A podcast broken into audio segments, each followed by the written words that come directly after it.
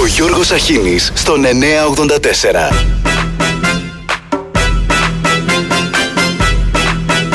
Καλημέρα. Τρίτη 18. Χρόνια πολλά στον Εμίλιο και την Εμιλία. Εντάξει παιδιά, εντάξει. Στο ίδιο έργο θεατές, κανένα μέτρο πρόληψης και πυροπροστασίας και έχουμε ένα σχέδιο, ματί σχέδιο, εκενώστε τη χώρα. Μετά τη στάχτη χιλιάδων στρεμάτων δεν σας τάσω αν θα φυτρώνουν δέντρα ή ανεμογεννήτριες. Ένα είναι βέβαιο, αρμόδιοι και ανευθυνοϊπεύθυνοι για να παίρνουν το μηνιαίο είναι καλά. Αυτός ο Στυλιανίδης ρε παιδιά, τι άφησε πίσω του; Πού είναι ο σχεδιασμός; Αλλά ό,τι και να γίνει με τις φωτιές, το φταίχτη τον βρήκαμε. Είναι η κλιματική κρίση, όπως την ακρίβεια είναι οι διεθνείς τιμές και ο πόλεμος στην Ουκρανία και για τους λογαριασμούς της ΔΕΗ, το χρηματιστήριο ενέργειας και ο πόλεμος στην Ουκρανία. Εδώ είναι η κλιματική κρίση χωρίς όμως τις επιπτώσεις στον πόλεμο στην Ουκρανία. Η τακτική των εισαγόμενων προβλημάτων καλά κρατεί αν έχετε καμία αμφιβολία. Η πρώτη δήλωση από τις Βρυξέλλες του κυβερνήτη είχε μία κατάληξη. Είπε ότι ήταν η πρώτη ουσιαστικά δύσκολη μέρα του φετινού καλοκαιριού. Είναι βέβαιο ότι θα ακολουθήσουν κι άλλες. Φωτιές είχαμε, έχουμε και θα έχουμε. Είναι και αυτό ένα από τα αποτελέσματα της κλιματικής κρίσης, την οποία βιώνουμε με ολοένα και μεγαλύτερη ένταση. Κάπως έτσι πήρε και τις εκλογές με 41%. Έλα σου όμως που οι πρώτοι κοψοχέριδες άρχισαν να εμφανίζονται και μάλιστα σε απευθείας μεταδόσεις από τα μέτωπα των πυρκαγιών. Ο μόνος σίγουρος που κατάλαβε πόσο καυτή πατάτα πήρε στα χέρια του είναι ο νέος αρμόδιος υπουργός πολιτικής προστασίας, ο Βασιλάκης ο Κικιλιάς. Από εκεί που έτριβε τα χεράκια του υπουργός τουρισμού που ερχόταν το καλοκαίρι, τώρα είναι στην ακριβώς αντίθετη κατάσταση. Έχει μια εμπειρία πάντως. Ήταν και υπουργός υγείας όταν ξέσπασε η πανδημία. Με αυτή την κτηθήσα εμπειρία, Υπουργέ μου, καλό είναι να ξανασκεφτείς εκείνη τη δήλωση πριν τρεις μέρες ότι πρέπει να υπάρχει πανεπιστημιακή αστυνομία. Δεν θα ήταν τελικά καλύτερο να έχεις χίλιους περισσότερους πυροσβέστες αντί για ένα αστυνομικό σώμα που αποτέλεσε φιάσκο. Και όλα αυτά μερικά χιλιόμετρα από το κέντρο του επιτελικού κράτους. Όχι σε καμία απομονωμένη και δύσβατη περιοχή, αλλά στον κουβαρά της Αττικής.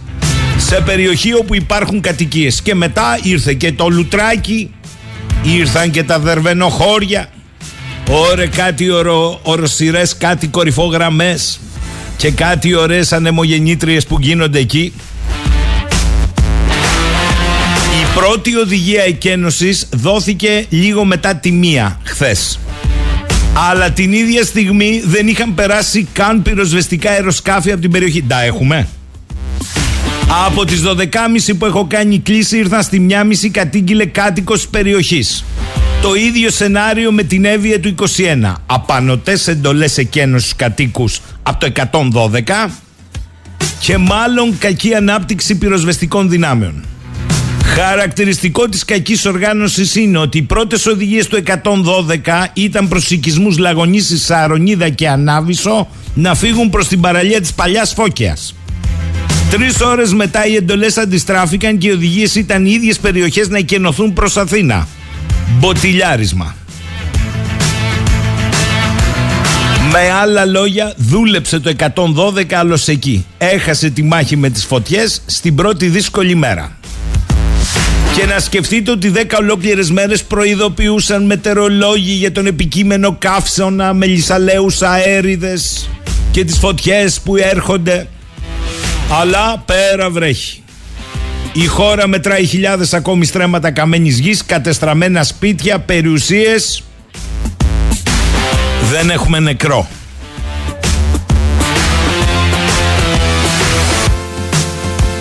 Εντάξει παιδιά, εντάξει. Έχουμε όμως δηλώσεις. Αβέρτα πάγκα δηλώσεις. Και ενδεικτικό του αποτυπώματος της αγωνίας που υπάρχει είναι ότι η πρώτη δήλωση είναι ότι θα καταγραφούν οι ζημιές για να αποζημιωθούν οι πολίτες με μέγιστη ταχύτητα, ενώ ακόμη καίνε τα πάντα. Και λες τώρα εσύ, εντάξει ρε παιδιά, γιατί ακούω από το πρωί έχουν βγει ε, βόλτα και τα πολιτικοί. Πέρασαν τέσσερα χρόνια, ειδικά μετά τις καταστροφές του καλοκαιριού του 21, ενισχύθηκε το πυροσβεστικό σώμα. Γιατί έχω υπόψη μου ότι η πυροσβεστική υπηρεσία μπήκε στην αντιπυρική περίοδο με 4.500 απλήρωτες θέσεις που θα έπρεπε να καλυφθούν. Γιατί τα εγγεγραμμένα κονδύλια για τη μισθοδοσία του προσωπικού είναι μειωμένα κατά 7,5 εκατομμύρια ευρώ σε σχέση με πέρυσι. Γιατί δεν έχει δρομολογηθεί ξεκινήσει η αντικατάσταση του στόλου των πυροσβεστικών οχημάτων, το 85% των οποίων έχουν συμπληρώσει τουλάχιστον μια δεκαετία λειτουργίας. Δεν είχαμε κανένα ένα αέριο μέσο κατάσβεσης στις πρώτες ώρες. Δεν τα λέω εγώ, τα λένε οι αντιδήμαρχοι και οι δήμαρχοι της περιοχής. Ε, αφού ήρθε καινούριος νόμος για το επιτελικό κράτος, τουλάχιστον να λειτουργεί ρε παιδιά. Διότι οι επιστήμονες, επαναλαμβάνω, είχαν προειδοποιήσει ότι οι συγκεκριμένες μέρες θα είναι επικίνδυνες εξαιτίας του καύσωνα και των ισχυρών ανέμων. Άρα ο κρατικός μηχανισμός γνώριζε. Ε και; Οι περιοχές μείναν αθωράκιστε. Και φυσικά καμία κουβέντα για προστασία. Δεκάδες σπίτια παραδόθηκαν στις φλόγες. Δασικός πλούτος ανεκπλήρωτος έγινε στάχτη αλλά να ακούς από τη μία τον κυβερνήτη να λέει ο κρατικός μηχανισμός κάνει το καλύτερο δυνατό για να ανταποκριθεί με τη μέγιστη ταχύτητα και να περιορίσει μεγάλες πυρκαγιές και τον Υπουργό Πολιτικής Προστασίας κάνουμε ότι είναι ανθρωπίνω δυνατόν όπως δήλωσα ήδη επανελειμμένω τελευταίες μέρες. Άντε πάλι. Η κλιματική κρίση είναι εδώ και πυρκαγιές είχαμε, έχουμε και δυστυχώς θα έχουμε. Σοβαρά τώρα καθαρίζεται με το κάνουμε ό,τι μπορούμε. Διότι άμα έχεις πολιτικές περικοπών και αφήνεις ακαθάριστα τα δάση, δεν δημιουργείς αντιπυρικές ζώνες, δεν λαμβάνεις προληπτικά μέτρα πριν την αντιπυρική περίοδο και μετά δηλώνεις προκλητικά ότι πυρκαγιές είχαμε, έχουμε και δυστυχώς θα έχουμε.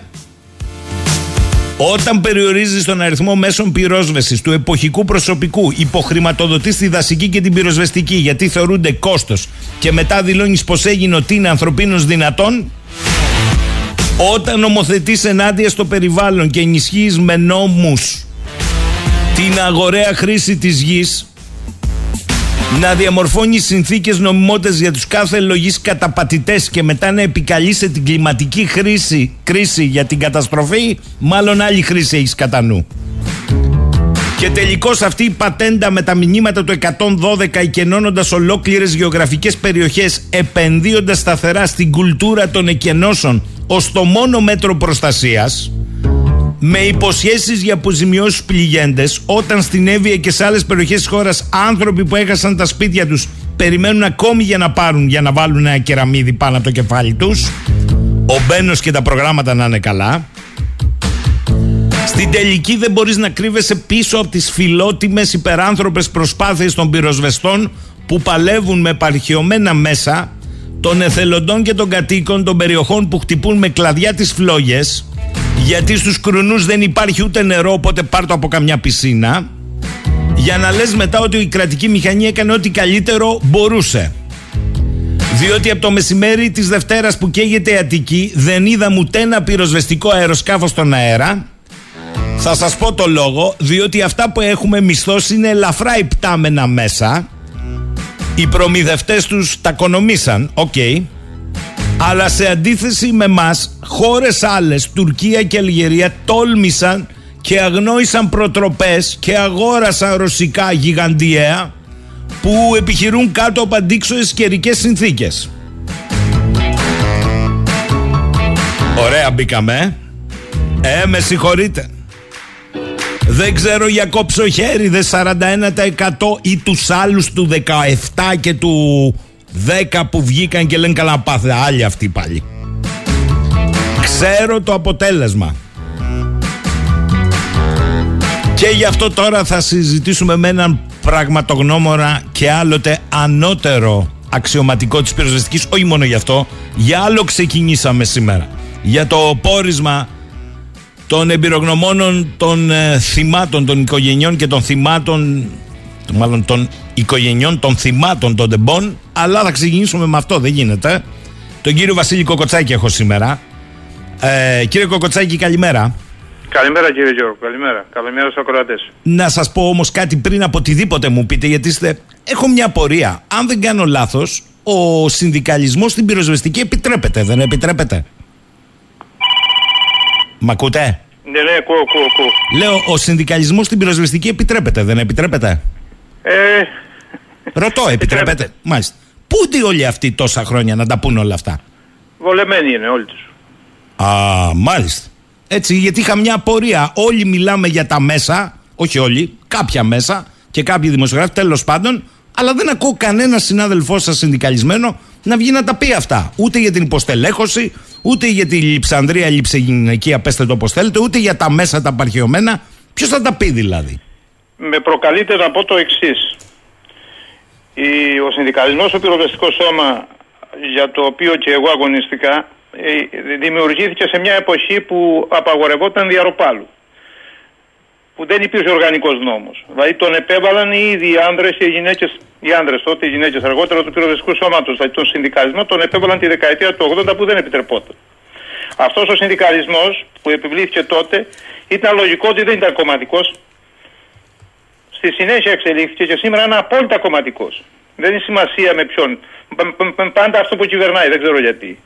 Αυτό που συμβαίνει αυτή τη στιγμή στο πυροβεστικό σώμα, θα έλεγα και στα σώματα ασφαλείας γενικά, αλλά δεν επιτρέπεται να μιλάω για τους άλλους. Είναι ότι οι κομματικοί εκπρόσωποι πιάνουν στα σύντη στα μέσα ενημέρωσης. Όχι για να διεκδικήσουν, όχι για να καταγγείλουν, προ προς όφελος τελικά της κοινωνίας, αλλά για να δικαιολογήσουν ή να εξηγήσουν. Δηλαδή να βγάλει μια απόφαση η πολιτεία και στη συνέχεια να εξηγήσουν. Όσα αυτή ας πούμε, το δελτίο τύπου να το εξηγήσουν τι εννοεί, μήπως δεν καταλάβαμε κάτι. Αυτός δεν είναι ο ρόλος του συνδικαλιστή. Αν όμως του πιάσουμε και ατομικά έναν προσωπικά, θα δούμε ότι είναι βολεμένοι κάπου. Στον Πασιό Αστιανιό που λέγαμε εμείς οι παλιοί, όσον αφορά Ε. αυτούς που κάτω στον Πασιό Αστιανιό του Πλατάνους από κάτω και δεν Μάλιστα, έκανα τίποτα. Στην, μάλιστα. στην, στην Μάλιστα. βολεμένη θέση. Δυστυχώς αυτή είναι η κατάσταση στο συνδικαλισμό. Μάλιστα. Λοιπόν, για πάμε λίγο στο πρώτο θέμα μας. Διότι άκουσα πολλά, ξανά πάλι εισαγόμενη είναι και η κρίση αυτή, φταίει και η κλιματική κρίση. Να θυμίσω ότι μέχρι πέρυσι, δεν αφορά εσάς κύριε Κοκοτσάκη, μας λέγανε για τους Τούρκους πράκτορες που καίνουν τη χώρα. Φέτος που είμαστε καρδάσια με τους γείτονες, ε, τους καίει η κλιματική κρίση. Αλλά κοιτάξτε τώρα, οι μετρολόγοι έχουν ειδοποιήσει και για τις θερμοκρασίες και για τους αέριδες αυτών των ημέρων. Κατά συνέπεια, το κράτος δεν θα έπρεπε να έχει κάνει τα κουμάντα του πριν γίνει ό,τι γίνει. Να σας διαβάσω και για τους ακροατές μας την ανακοίνωση που έκανε το Υπουργείο Κλιματικής Αλλαγής στην αρχή της περίοδου. Με το χαρακτηρισμό που αυτό έδωσε.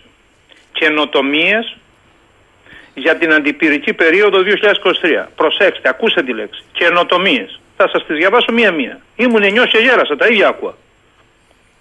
Διυπουργικές συσκέψεις από νωρίς. Αυτή είναι η καινοτομία. Σημαντικό, σημαντικότερη συμβολή των ενόπλων δυνάμεων στην αντιπυρική προστασία. Αυτό θεωρήθηκε καινοτομία. Το αντιπυρ, οι θεσμοθέτες, οι νομοθέτες του αντιπυρ ήταν από παλιά, το καταρρίσαν, το επαναφέρουν. Αυτό θεωρήθηκε καινο, ε, καινοτομία. Παρέμβαση στους Δήμους για καθαρισμό των οικοπαίδων. Και αυτό καινοτομία. Απαγόρευση πρόσβαση στα δάση. Και αυτό καινοτομία. Συνεργασία δασική με πυροσβεστική, το αυτονόητο. Και αυτό καινοτομία. Αυτά λοιπόν ήταν οι ανακοινώσεις της καινοτομίας της, όσον αφορά την προετοιμασία για την φετινή αντιπυρική περίοδος, καινοτομίες. Φαντάζομαι ότι αν υπάρχει κάποια καινοτομία θα χαθεί σε αυτό το κενό γράμμα εδώ. Μάλιστα. Δεν ξέρω αν η καινοτομία βγαίνει από το, από το γράμμα ε. Το Δε- κενό δηλαδή. Δεν μου λέτε, τελικώς έχετε μία εικόνα και την έχετε. Είμαστε 4 προς 5 χρόνια σε ένα μοντέλο δασοπυρόσβεσης Εγώ τι έχω καταλάβει ως απλός Δεν είμαι ειδικός. Εσείς είστε ο ειδικός. Το 112 βάρα του κι ας μην υπάρχει λόγος Εδώ υπήρχε λόγος Να είμαι δίκαιος 112 εκενώστε Εκενώσαν με λάθος τρόπο ε, Η οδηγία έλεγε προς άλλη περιοχή Τελικά ξαναγυρίσαν να πάνε σε άλλη περιοχή Αλλά τέλος πάντων Μετά το 112 υπάρχει κάτι άλλο Πάλι θα γυρίσω πίσω και να θυμηθώ ότι το ρόλο του 112 ποιος τον έπαιζε παλιά. Το ρόλο του 112 παλιά τον έπαιζε η καμπάνα του χωριού. Σωστό Χτυπούσε λοιπόν η καμπάνα, αυτοί που έπρεπε να προφυλαχθούν τους προφυλάζανε και αυτοί που έπρεπε να ενταχθούν στις πυροσβεστικέ δυνάμεις ήταν έτοιμοι από, από πιο μπροστά. Δηλαδή τους είχε προετοιμάσει ήδη η πολιτεία. Τους κατοίκους της περιοχής που είχαν τη δυνατότητα να βοηθήσουν, τους αξιοποιούσε η δασική ή η πυροδεσική υπηρεσία αργότερα σε ένα σχέδιο που υπήρχε, ώστε αυτοί οι άνθρωποι γνώριζαν το τοπογραφικό της περιοχής, ήξεραν τους δρόμους, ήξεραν ποιο χωράφι έχει αποχαιρετηθεί, ποιο δεν έχει τα πάντα και έτσι ε, είχαν ενταχθεί από πριν στον μηχανισμό καταστολής της φωτιάς. Και έτσι για τους πυροσβέστες, οι πυροσβέστες είχαν κάποιους φίλους να τους περιμένουν. Τώρα δυστυχώς, ε, έτσι κι αλλιώς η Ήπεθρος έχει ε, ε, ε, λίγο προσωπικό, λίγο κόσμο, διότι ο κόσμος έχει φύγει ή έχει γεράσει και είναι γερασμένος.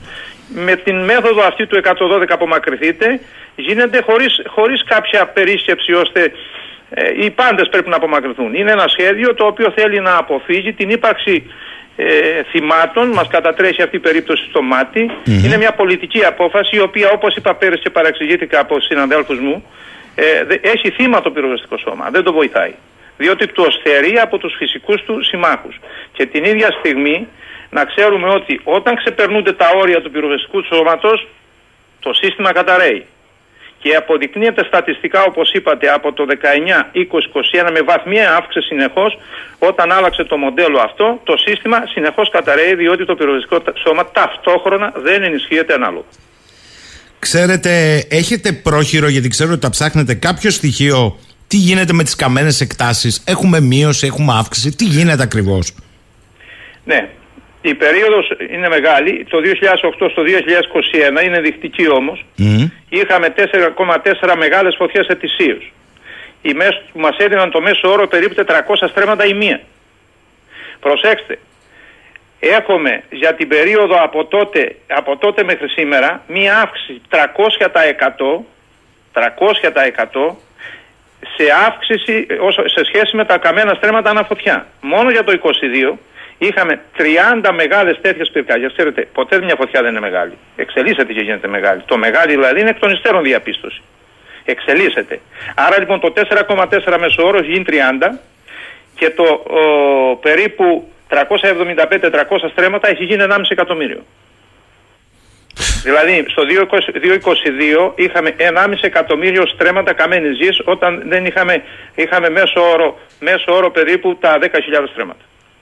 Άρα μου λέτε ότι η καμένη αναπηρκαγιά έκταση σε μεγάλες δασικές φωτιές είναι απείρως μεγαλύτερη σε σχέση με το παρελθόν. Αυτό καταλαβαίνω. Και το, το χειρότερο από δεν είναι, δηλαδή μετά από τέσσερα χρόνια μπορούμε εύκολα να το κατατάξουμε ε, στατιστικά. Διότι έχουμε το 19, ας τα αφήσουμε το 19, έχουμε το 20, ας πούμε ότι ήταν μια τυχαία χρονιά, έχουμε το 21 με αύξηση περίπου 275, έχουμε το 22 με αύξηση 1000% και πάμε στο μέσο όρο που μας βγάζει ένα, ένα απίστευτα, μας κατατάσσει πρώτους καταρχήν στην Ευρώπη και ιδιαίτερα πρώτους σε 37 χώρες που ακουμπούν ε, το λεγόμενο μεσογειακό περιβάλλον. Μάλιστα. Βάλτε και 4.500 ελλείψεις στο δυναμολόγιο ε, οργανικά θέσεων. Καταλαβαίνουμε αμέσως ένα εκρηκτικό μείγμα. Πείτε μου κάτι. Γιατί ο κόσμος χθες φώναζε όχι γενικώς για τα εναέρια μέσα και σήμερα όχι για ελικόπτερα, ας πούμε. Φώναζε για τα πυροσβεστικά αεροσκάφη. Πούντα, πούντα, πούντα. Η αλήθεια είναι δεν τα είδαμε. Ενώ υποτίθεται ότι μισθώσαν πολλά. Τι συνέβη εδώ; Ε, προσέξτε, μου επιτρέπετε να ξεφύγω λίγο και να το μεγαλώσω λέγοντας ότι στο επικοινωνιακό κομμάτι εμείς σαν πολιτεία είμαστε πάρα πολύ ικανοί. Δηλαδή, έχουμε καταφέρει και έχουμε μετατρέψει, παράδειγμα, την απλή κλίνη νοσοκομείου σε μονάδα πλήρης εντατικής θεραπείας, με τα γνωστά αποτελέσματα. Ε, διαχείριση επικοινωνιακή κάναμε, κάναμε και στην περίπτωση αυτή. Προσπαθούμε δηλαδή να πείσουμε τον κόσμο ότι ο ανεμιστήρας αυτός ο απλός ανεμιστήρας τώρα που έχουμε κάψωνα είναι πολύ καλύτερος από ένα κλιματιστικό των 24 BTU. Δηλαδή, αν μπούμε σε ένα περιβάλλον ανεμιστήρα, θα νιώσουμε το ίδιο σαν να έχουμε μπει σε ένα κλιματιστικό. Αυτός στο τέλο θα το συνηθίσουμε και θα μας φαίνεται ότι είναι σωστό. Έτσι ακριβώς είναι. Και πιθανόν έτσι και να είναι στη συνείδηση του κόσμου. Δεν είναι όμως έτσι. Τα πυροσβεστικά αεροπλάνα φέτο είναι υπερδιπλάσια σε εκείνο που ήταν κατά το παρελθόν, να πω υπερ... πολύ περισσότερα. Είναι ε, 82. Πούντα, τα δάτε; Γιατί ακριβώς δεν τα βλέπουμε; Ε, προσέξτε, διότι είμαστε πάρα πολύ εύκολοι, ξοδεύουμε τα περισσότερα χρήματα στην Ευρώπη, τα περισσότερα χρήματα σε απευθείας αναθέσεις με συμβάσεις ενός ε, έτους, με, με περιορισμένες ισχύως, με πολλά χρήματα. Φέτο θα, θα πλησιάσουμε το 1 δισεκατομμύριο για να νοικιάζουμε πτυτικά μέσα τα οποία είναι κατά τη γνώμη μου, αμφιβόλου υπηρεσιακής, υπηρεσιακής ικανότητας. Αν εξαιρέσει κανείς αυτό το πραγματικά πυροσβεστικό αεροπλάνο, με 12 τόνους νερού και με ελάχιστο χρόνο ανεφοδιασμού παντός καιρού, το οποίο είχαμε προμηθευτεί, ενοικιάσει μάλλον από τη, από τη Ρωσία. Ναι. Ε, μετά από αυτό, το μόνο πυροσβεστικό αεροπλάνο το οποίο έχει κατασκευαστεί για αυτή τη δουλειά και είναι διαχρονικά, είναι ας πούμε υπερήφανος στους εθέρες μας με τα ικανά στελέχη των νόπλων δυνάμεων, είναι τα Καναντέρς. Είναι αεροπλάνα τα οποία έχουν τα προβλήματά τους, έχουν τις ηλικίες τους κλπ. Αλλά δεν, δεν μας αφήνουν εκτεθειμένους. Τα υπόλοιπα είναι ελαφρά πτυτικά μέσα, όπως είπατε, με ελάχιστη ποσότητα νερού. Αναγκάζονται λοιπόν να πετάνε, μάλλον πετάνε μόνο όταν οι καιρικές συνθήκες το, το επιτρέπουν. Ε, σε ανάγλυφο ανάμεσα στα βουνά δυσκολεύονται διότι έχουν τα τοπικά στι τοπικές κλιματολογικές συνθήκες. Αλλά, εν πάση περιπτώσει, πότε θα έχουμε μεγάλη φωτιά, όταν, δεν έχουμε, όταν έχουμε ακραία καιρικά φαινόμενα. Όταν δηλαδή το αεροπλάνο δεν μπορεί να προσφέρει στα ακραία καιρικά φαινόμενα, τότε γιατί να το έχουμε. Όταν είναι μια φωτιά που μπορούμε να τη σβήσουμε και με, με τα χερσαία μέσα. Αυτή είναι λοιπόν η δική μου απορία. Έχουμε λίγο αμπτυτικά μέσα, το θέμα είναι ανίκανα. Μα ένα δις ευρώ κοντεύει να φτάσει με απευθείας αναθέσεις. Σοβαρά ναι, μιλάτε. η ενοικιά των ε, αεροπλάνων, αν τα βάλουμε και με το επίγον του χαρακτήρα, έτσι γίνεται. Ή με διαγωνισμούς, ξέρετε, διαγωνισμούς προσφορές. Fast track. Μάλιστα. Ωραία πράγματα. Δεν μου λέτε, και την ίδια ώρα που δεν προσλαμβάνουμε μόνιμο προσωπικό, έχουμε εντάξει στις δυνάμεις μας. Δεν λέω, καλά κάνουν και έρχονται οι άνθρωποι να βοηθήσουν.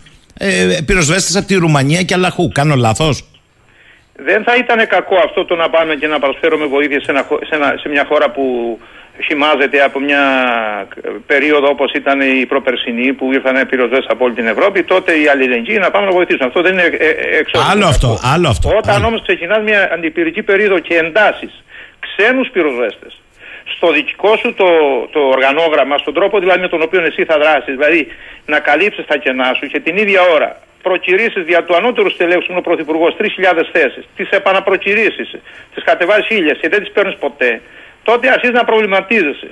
Κατά πόσον είναι αληθινά όλα αυτά τα οποία λέμε, ότι είμαστε έτοιμοι κάθε φορά.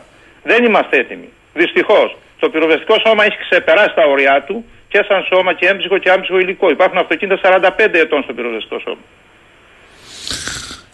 Λέει εδώ φίλος μου Νικόλας, καλημέρα. Λέει στον εκλεκτό κύριο Κοκοτσάκη. Μιας και τον έχουμε και είναι από τους ειδικότερους στα θέματα. Θέλω να μας πει το εξής, σας παρακαλώ, αν το γνωρίζει, που το γνωρίζει.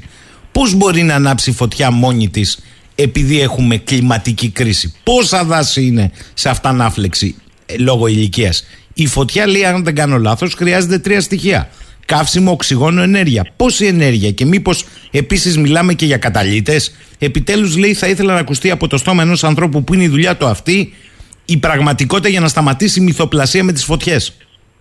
Κοιτάξτε, η κλιματική αλλαγή είναι αυτό το οποίο είναι ένα γεγονός που εξελίσσεται σύν το χρόνο. Δεν είναι ξαφνικό, το λένε οι επιστήμονες, εμείς μακριά από εμάς να τα αμφισβητήσουμε.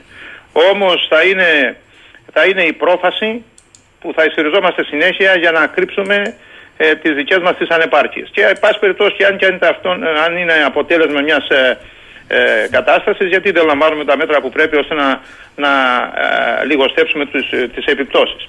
Οι πυρκαγιά μέσα στο δάσος, οι πυρκαγιές μέσα στο δάσος συμβαίνουν από την αρχαιότητα μέχρι σήμερα και θα έλεγα ότι είναι και ένα αναγκαίο κακό να γίνεται διότι το δάσος πρέπει να αναπαράγεται, να αναπλάται. Μπορεί με τη λεγόμενη αυτανάφλεξη που συμβαίνει όταν πολύ μεγάλη καύσιμη ύλη συγκεντρώνεται σύν το χρόνο μέσα σε πυκνό δάσος. Αυτό δημιουργεί με την υγρασία ε, συνθήκες αυτανάφλεξη, δηλαδή ανάγεται ένα υλικό στη θερμοκρασίας στο βάθος, ένα μέτρο, ενάμιση, δύο, πέντε και δέκα μέτρα βάθος. Μπορεί να βρει τον τρόπο να αυταναφλεγεί και να προκαλέσει τις λεγόμενες ε, επιδάφιες πυρκαγιές. Είναι αυτές που mm-hmm. και, και μπορεί και μήνες. Έγινε πέρυσι σε ένα βουνό στη Βόρεια Ελλάδα και κανείς δεν το κατάλαβε. Και εγώ ήταν επί μήνες ολόκληρου. Και τελικά η ζημιά που έγινε δεν υπήρξε. Διότι δεν φτάνει στις κορυφές. Εμείς τέτοιου είδους φωτιές ε, δεν έχουμε παρά μόνο στη Βόρεια Ελλάδα. Στην Νότια Ελλάδα που το κλίμα είναι διαφορετικό, είναι εξαιρετικό, μπορεί να μας προκαλέσει φωτιές σε ένα απλό γεγονός. Καταρχήν η ανθρώπινη αμέλεια είναι το σημαντικότερο. Μάλιστα. Τα καθάριστα οικόπεδα, οι πυλώνες τη ΔΕΗ. Τα καθάριστα οικόπεδα πετούν τα πάντα. Ένα απλό γυαλί μπορεί να προκαλέσει μια φωτιά. Μάλιστα. Μα, άλλο θέμα αυτό. Έτσι, ότι δεν δαπανούμε για τον καθαρισμό. Βάλτε και τους πυλώνες της ΔΕΗ που γίνεται το έλα να δεις, μέσα σε δασικέ εκτάσεις και καταλαβαίνουμε όλοι τι γίνεται. Λέει εδώ ο φίλος ο Σπύρος, όταν ήμουν λέει φαντάρος στον πύργο ηλίας της ΕΤΙΛ, μας βγάζαν με τα όπλα και γεμιστήρα αν χρειαζόταν και φυλάγαμε τα δάση. Πάει και αυτό. Άλλος, Ο Σάκης, συμφωνούμε όλοι πως υπάρχει υποστελέχωση υποδομές στην πυροσβεστική, στα νοσοκομεία, στα σχολεία, στα τρένα, παντού. Ωστόσο, υπάρχει υπερπληθώρα, κύριε Κοκοτσάκη, λέει φαντ κορακιών και ολιγαρχών και μιστά ξιουρά του Γαϊδάρου. Εκεί όλα δουλεύουν στο 500%. Άλλος. Και τις φυτρώνουν μετά τις πυρκαγιές ανεμογεννήτρε. Δεν σας προβληματίζει, λέει κύριε Κοκοτσάκη; Και το ακούω κι εγώ, αλλά ξέρετε ότι ε, είναι ένα, ε, μια, ένα πολιτικό θέμα το οποίο έχει να κάνει με την καλώς ή κακώς εννοούμενη ανάπτυξη μιας χώρας. Φυσικά όταν το περιβάλλον το χαλάς για να φτιάξεις κάτι άλλο, έστω και αυτό είναι ήπια ή καλή ή φιλική προς το περιβάλλον ενέργεια, αυτό δεν είναι από, από μόνο του καλό. Επίσης όταν ε, η ανάπτυξη συνοδεύεται με την τοπική αντίθεση και αυτό δεν είναι καλό. Φυσικά, όταν η ενέργεια αυτή και ο τρόπος ενέργειας συνοδεύεται με επιχειρησιακά συμφέροντα, η κασυποψία του κόσμου θα μεγαλώνει. Δεν έχουμε όμως στοιχεία που να, λέει, να λένε ότι αυτοί οι επίδοξοι κατασκευαστές ευθύνονται για τις πυρκαγιές στα δάση. σω είναι και μια από τις περιπτώσεις των θεωριών συνωμοσία. Διότι και αυτοί επιθυμούν να υπάρχουν δάση. Βεβαίως, εκεί που τοποθετούνται αυτά, είναι λογικό να γίνει η λεγόμενη αντιπυρική ζώνη γύρω να τα προστατεύσει. Άρα, που υπάρχουν δάση, καλό θα ήταν να μην τοποθετούνται αυτές εκ της φύσεως, όχι εξ αντικειμένου αντίθετα με το περιβάλλον. Ο Νίκος, με τους δασονόμους λέει, που καταργήθηκαν επί Σιμίτη, τι γίνεται, από τότε γίνονται μου φαίνεται λέει ανεξέλεγκτες πυρκαγιές, γιατί η κύρια παρέμβαση και κατάσβεση είναι η επίγεια. Ήταν εκπαιδευμένοι και καθοδηγούσαν την κατάσβεση, την πρόληψη και την περιφρούρηση των δασών. Ή είναι μύθος λέει κύριε Κοκοτσάκη; Ακούστε, εγώ τα έζησα και τα δύο καθεστώτα. Και τα έζησα και με φανατισμό θα έλεγα ότι Μπορεί να είχα και κατά κάποιο τρόπο άδικο σε κάποιο σημείο, γιατί ποτέ δεν είναι μια άκρη καλύτερη από την άλλη άκρη και τα δύο είναι άκρα. Ε, αυτό που συνέβη με την αλλαγή είναι ότι ουσιαστικά εξαφανίσει η δασή υπηρεσία. Η δασή υπηρεσία είναι αυτό που η λέξη λέει. Είναι ο υπηρέτης του δάσους.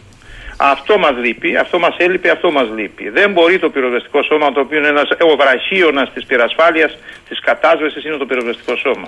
Εκείνο το οποίο εξαφανίστηκε είναι η δασή υπηρεσία, άρα η πρόληψη. Το κράτος επενδύει στον αγοράζει αεροπλάνα, μας αρέσει όλοι να κάνουμε βίντεο. Αν θα δείτε τα βίντεο που δείχνουν τα τηλεοπτική σταθμή σήμερα, δείχνουν το αεροπλάνο να βουτάει και το δείχνουν να ξανασηκώνεται. Δεν το, ρίχνουν. Δεν το δείχνουν. Σπάνια το δείχνουν να δουν την απόλυξη του νερού. Γιατί πάει στο. Ε, αυτό που, γιατί το θέαμα είναι να το δούμε στον αέρα. Είναι εντυπωσιακό. Ενώ την πρόληψη δεν ενδιαφέρει κανένα, θα το πούνε όταν συμβεί το περιστατικό. Η πρόληψη λοιπόν που χάθηκε με το εδασί υπηρεσία, αυτό είναι το μεγαλύτερο για μένα πρόβλημα ότι έφυγε, έφυγαν οι ειδικοί άνθρωποι μέσα από τα δάση. Όχι για την κατάσταση. Είναι το τελευταίο μέτρο που θα έπρεπε να παίρνετε η κατάσταση. Άλλος φίλος από το Παρίσι, κύριε Κοκοτσάκη, λέει καλημέρα. Έχετε υπόψη σας δασαρχεία και φορείς διαχείρισης Natura, αν και τι χρηματοδότηση έχουν για προστασία; Δεν το ξέρω, ακούω όμως τους συνδικαλιστές της ε, δασικής υπηρεσίας και τους πιστεύω ότι συνεχώς υποχρηματοδοτούνται. Συνεχώς δεν φτάνουν τα χρήματα πέραν του ότι δεν ανανεώνονται σε προσωπικό Μάλιστα. η δασική υπηρεσία. Κατά τα άλλα, καμαρώνουμε για τις περιοχές Natura. Άλλος φίλος, καλημέρα στον κύριο Κοκοτσάκη, ο Δημήτρης από τη Φλόρινα. Ένα ερώτημα παρακαλώ. Ανάλογη παιδεία λέει υπάρχει στα σχολεία, εκπαίδευση, ενημέρωση για την πρόληψη, δασοπροστασία, εθελοντισμός. Αυτά υπάρχουν λέει στη χώρα μας δεν είναι κατοχυρωμένα αυτά, τουλάχιστον μέχρι τώρα δεν το είναι να είναι κατοχυρωμένα οργανικά. Όταν αυτό συνέβαινε θα ήταν μετά από κάποια πρωτοβουλία κάποιας τοπικής ε, εκπαιδευτικής μονάδας, ε, κάποιου καθηγητή ή κάποιου περιφερειακού. Δεν είναι όμως οργανωμένο τόσο στην κοινωνία αλλά και στο μορφωτικό επίπεδο της χώρας μας. Δεν υπάρχει κουλτούρα μόρφωσης, όχι μόνο σε αυτά, αλλά σε όλα τα ε, σε όλα τα είδη της κοινωνικής ε, ένταξης πρέπει να έχουν οι άνθρωποι στην κοινωνία μας σήμερα. Ο Σπύρος, πολύ καλά τα καναντέρ που είπε ο κύριος Κοτσάκης, αλλά είναι παμπάλαια. Αυτό δεν μας προβληματίζει. Ναι, μας προβληματίζει ότι δεν αγοράζουμε καινούρια. Δεν έκλεισε το εργοστάσιο, εμείς σταματήσαμε να παίρνουμε. Μάλιστα. Ε, ε, Άλλος φίλος, το απαρχαιωμένο δίκτυο υψηλής τάσης που περνά μέσα από τα δάση για να δώσει ρεύμα δεν είναι επίσης μείζον πρόβλημα, κύριε Κοκοτσάκη; Και εδώ θα ήθελα να πω ότι πράγματι υπάρχουν προβλήματα, αλλά δεν είναι όπως το παρελθόν. Ε, το δίκτυο διανομής και η διαχείρισή του είναι πολύ καλύτερη από ό,τι γινόταν στο παρελθόν. Πάντα φυσούσαν άνεμοι, πάντα υπήρχαν καλώδια και σε πολύ χειρότερη κατάσταση. Εμείς βλέπουμε τώρα όμως ότι το αποτέλεσμα είναι πάρα πολύ άσχημο. Δηλαδή η εξέλιξη που μας δίνει μια φωτιά είναι πάρα πολύ άσχημη. Πάντα υπήρχαν και φωτιές, πάντα υπήρχαν και τα καλώδια μέσα στα δάση. Σε καλύτερη όμως κατάσταση είναι σήμερα τα δίκτυά μας. Μάλιστα. Ο Μπάμπης λέει: Κύριε Κοκοτσάκη, με συγχωρείτε πάρα πολύ. Εδώ βγήκαν οι δήμονες χθες και είπαν ότι το Μπεριέβ που ρίχνει 12 τόνους νερό δεν κάνει για την Ελλάδα. Βλέπαμε όλη τηλεοράσει τι έκανε παρόλα αυτά. Είπαν χθες ακόμη πως δεν κάνει. Και εσείς λέτε ότι κάνει. Ε, κοιτάξτε, κανένα μέσο δεν είναι τέλειο. Όμως σε σχέση με αυτά που έχουμε και νομίζω ότι το είδαν όλοι στις οθόνες τους την αποτελεσματικότητα του αεροπλάνου αυτού. Ε, όχι, δεν την είδανε. Αφού δεν το είπαν οι ειδικοί που βγήκαν στις οθόνες, δεν είναι έτσι. Δεν καταλάβατε τι γίνεται δεν εδώ; νομίζω. Είναι ένα αεροπλάνο το οποίο είναι παντός χερού. Ένα αεροπλάνο το οποίο είναι jet. Δεν, ε, Ναι, δηλαδή είναι απίστευτα δυνατό. Ε, ο κυματισμός της θάλασσας που το εμποδίζει ή το διευκολύνει, θα έλεγα ότι σε, σε σχέση με τα υπόλοιπα είναι πολύ διαφορετικός επί των χείρων. Ε, κα- δείχνει, δείχνει 12 με μισή τόνους νερό και είναι και πάρα πολύ γρήγορα. Αλλά πολύ γρήγορα ε, και γρήγορο αλλά και μπορεί, έχει καλή ευστάθεια σε μικρές ταχύτητες. Άρα μπορεί να αυξομειώνει όσο το χρειάζεται. Και επίσης μπορεί να αντιμετωπίσει τα λεγόμενα κενά αέρος ή οτιδήποτε άλλα, τα τοπικά εδαφολογικά προβλήματα ή του αέρα ή της γης. Δεν είμαι και αεροπόρος, αλλά στο, στην κατάσταση αξιολόγησης είναι μετά τα Κάναντερ. Λοιπόν, κοιτάξτε κύριε Κοκοτσάκη, για να κλείσω αυτό το κεφάλαιο αρχικώς και θα πάμε και στο άλλο. Επειδή εγώ έχω καταλάβει ότι διαχρονικά πια έχουμε ένα ωραίο σχέδιο και είμαστε στο ίδιο έργο ε, θεατές. Πέρα από το ότι δεν έχουμε μέτρο πρόληψης και προστασίας, το σχέδιο είναι και ενώστε τη χώρα και όπου κάτσει. Θέλω να μου πείτε πολύ γρήγορα κάποιες στοχευμένες κατά τη γνώμη σας ενέργειες που βεβαίως δεν θα τα προλάβουν όλα, αλλά θα μπορούσαν να εμφανίσουν τελείως διαφορετική εικόνα από αυτή που έχουμε σε κάθε ε, αντιπυρική περίοδο. Που μόνο αντιπυρική δεν είναι τελικά. Ναι, ένα απλό πράγμα που μπορούσαμε να κάνουμε είναι στην αρχή της χρονιάς. Με το που θα τελειώσει η περίοδος αυτή, να πούμε σε όλα τα. Ε, τώρα έχουμε μεικτές περιοχές, δηλαδή συνδυασμός δασικής και αστικής ζώνης. Όλοι οι οικισμοί, όλοι οι οικισμοί, ανεξαρτήτως το, τι- το τι κόστος θα μας έχει, να, να τους περιβάλλουμε γύρω-γύρω από μια αντιπυρική ζώνη. Δεν, είναι- το, όλο- όλα τα χρόνια το ακούμε, ποτέ δεν έγινε. Πόσο κόστος έχει αυτό, όσο χρειαστεί. Ό,τι πρέπει να γκρεμίσουμε, να φτιάξουμε την αντιπυρική, ώστε όταν θα υπάρξει φωτιά, το χωριό να μην περιμένει αμυντικά. Οι πυροσβεστικέ δυνάμεις σήμερα αμήνονται. Αμήνονται έναντι του πυρός. Δεν επιτίθενται πλέον. Αυτή είναι η διαφορά μας. Ότι καθόμαστε μέσα στον οικισμό, ξένοι πλέον με τον κόσμο, αποξενωμένοι παντελώς, τους έχουμε διώξει όλους και προσπαθούμε, για να μην τους έχουμε δίθεν στο κεφάλι μας να προστατεύσουμε, να τους σώσουμε, είμαστε εκεί για να αμυνθούμε να σώσουμε τις περιουσίε. Όμως τα, δα- τα σπίτια είναι μες στα δάση. Δεν κάνουμε την περιμετρικά. Δηλαδή στην πρόληψη υστερούμε, το φωνάζουμε, το βλέπουμε όλοι και κανένα μέτρο δεν παίρνουμε γι' αυτό. Δεν νοάται σήμερα να βλέπουμε αυτό που βλέπαμε χθες. Επί δυόμιση ώρες τη φωτιά μέσα σε ένα οικισμό, για να μην υπάρχει ας πούμε, ένας πολίτης, δηλαδή και κάποια σπίτια που πιθανόν, δεν προλαβαίνει ο πυροσβέστη να πάει παντού. Δηλαδή οι πολίτες όσοι μείνανε μπορέσαν και έσωσαν κάποια σπίτια σε διάφορα μέρη. Και μια Αχ. φωτιά η οποία είχε αντίθετο άνεμο. Και μια φωτιά η οποία είχε αντίθετο. Σε πολύ μεγάλες περιπτώσεις. Για τη συγκεκριμένη μιλάω, είχε αντίθετο άνεμο. Ε, εδώ λέει ο φίλος μου ο Κώστας καλημέρα και στον κύριο Κοκοτσάκη λέει. Από τα λεγόμενα πλέον. Α, μας το στέλνει από τα νήσους Φερόες. Μάλιστα. Από τον αρκτικό κύκλο. Από τα λεγόμενα του πλέον καταλαβαίνουμε όλοι. Λάθος άνθρωποι σε λάθος θέσεις και χρόνια λάθος αποφάσεις. Άλλος φίλος, ο Νικόλας. Έχω διαβάσει, λέει, μια μελέτη που έχει κάνει συνάδελφος του κυρίου Κοκοτσάκη αναφορικά με τις φωτιές. Δυστυχώς δεν θυμάμαι το όνομα του συναδέλφου του. Όπου μιλούσε για 85% φωτιές με αιτία τον εμπρισμό, 10 από άλλες αιτίες και 5 που δεν βρέθηκαν στοιχεία για να μιλήσουμε για την αιτία. Συμφωνεί πάνω κάτω με αυτά τα νούμερα; 80 από, από πρόθεση. Ε, από εμπρισμό. Τώρα από πρόθεση δεν ξέρω αν είναι πρόθεση ή Κοιτάξτε, ναι, αμέλεια. προ, προφανώς υπάρχει μια σύγχυση εδώ, διότι ο εμπρισμός χωρίζεται στον εμπρισμό από πρόθεση και στον εμπρισμό από αμέλεια. Σωστά. Αν, αν α, είναι και οι δύο μαζί, συμφωνώ. Περίπου τόσο είναι και το οποίο κατανέμε τη άξια. Είναι, 40, είναι ε, στο 80% το 40% είναι πρόθεση και το α, άλλο 40% είναι αμέλεια. Μάλιστα. Άλλος μου λέει εδώ από τα Βρυλίσια, κύριε Κοκοτσάκη, λέει: Καλά τα λέτε, αλλά να έχετε υπόψη σας ότι η Ελλάδα διαθέτει το μεγαλύτερο στόλο καθυλωμένων και ανύπαρκτων Καναντέρ. Έχουν μείνει καθυλωμένα το 23 γιατί δεν υπάρχουν ανταλλακτικά. Αν ήταν να πάει κάτι άλλο στην Ουκρανία, θα βρίσκαμε λέει ανταλλακτικά.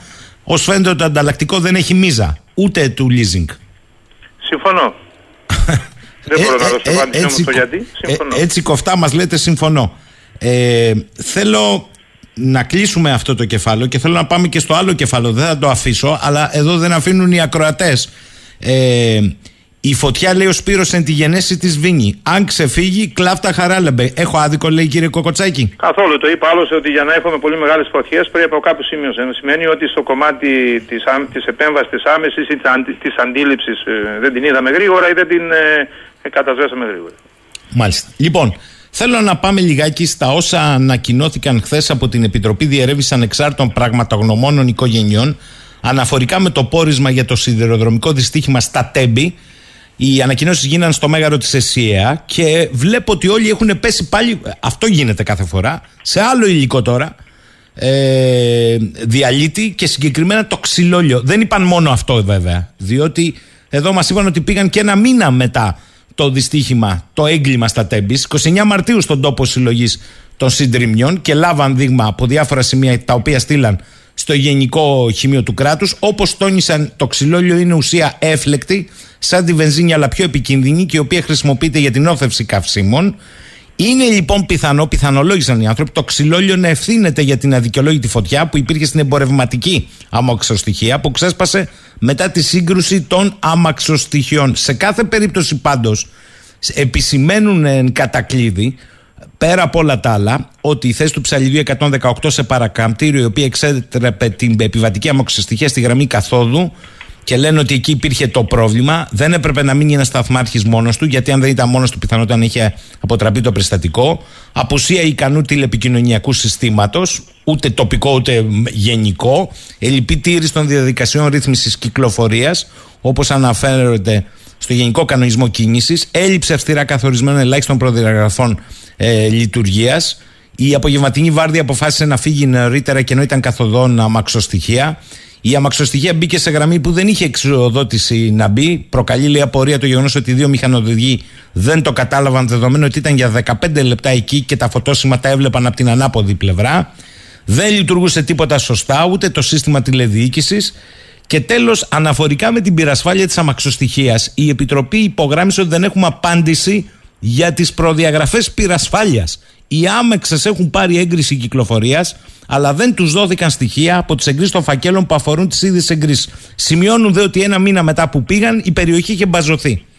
Τι έχετε καταλάβει από όλο αυτό και γιατί το ξυλόλιο έρχεται στην επιφάνεια, κύριε Κοκοτσάκη; Επειδή αναλύσατε στοιχεία του επίσημου πορίσματος, θα ήθελα να πω ότι το πόρισμα αυτό που εξέδωσαν οι δύο πραγματογόνωμες που έχει ορίσει η δικαιοσύνη ε, στο κομμάτι εκτός της διερεύνησης αιτίας φωτιάς ε, θα έλεγα παρουσιάζει εξαιρετικά, εξαιρετικό ενδιαφέρον και θα είναι, είναι πάρα πολύ αναλυτικό και τιμά αυτό που λέμε πραγματογνωμοσύνη. Η έρευνα δηλαδή των πραγμάτων, δηλαδή στηρίζεται σε στοιχεία αποδεδειγμένα και έτσι πολύ δύσκολα μπορεί να αμφισβητηθούν.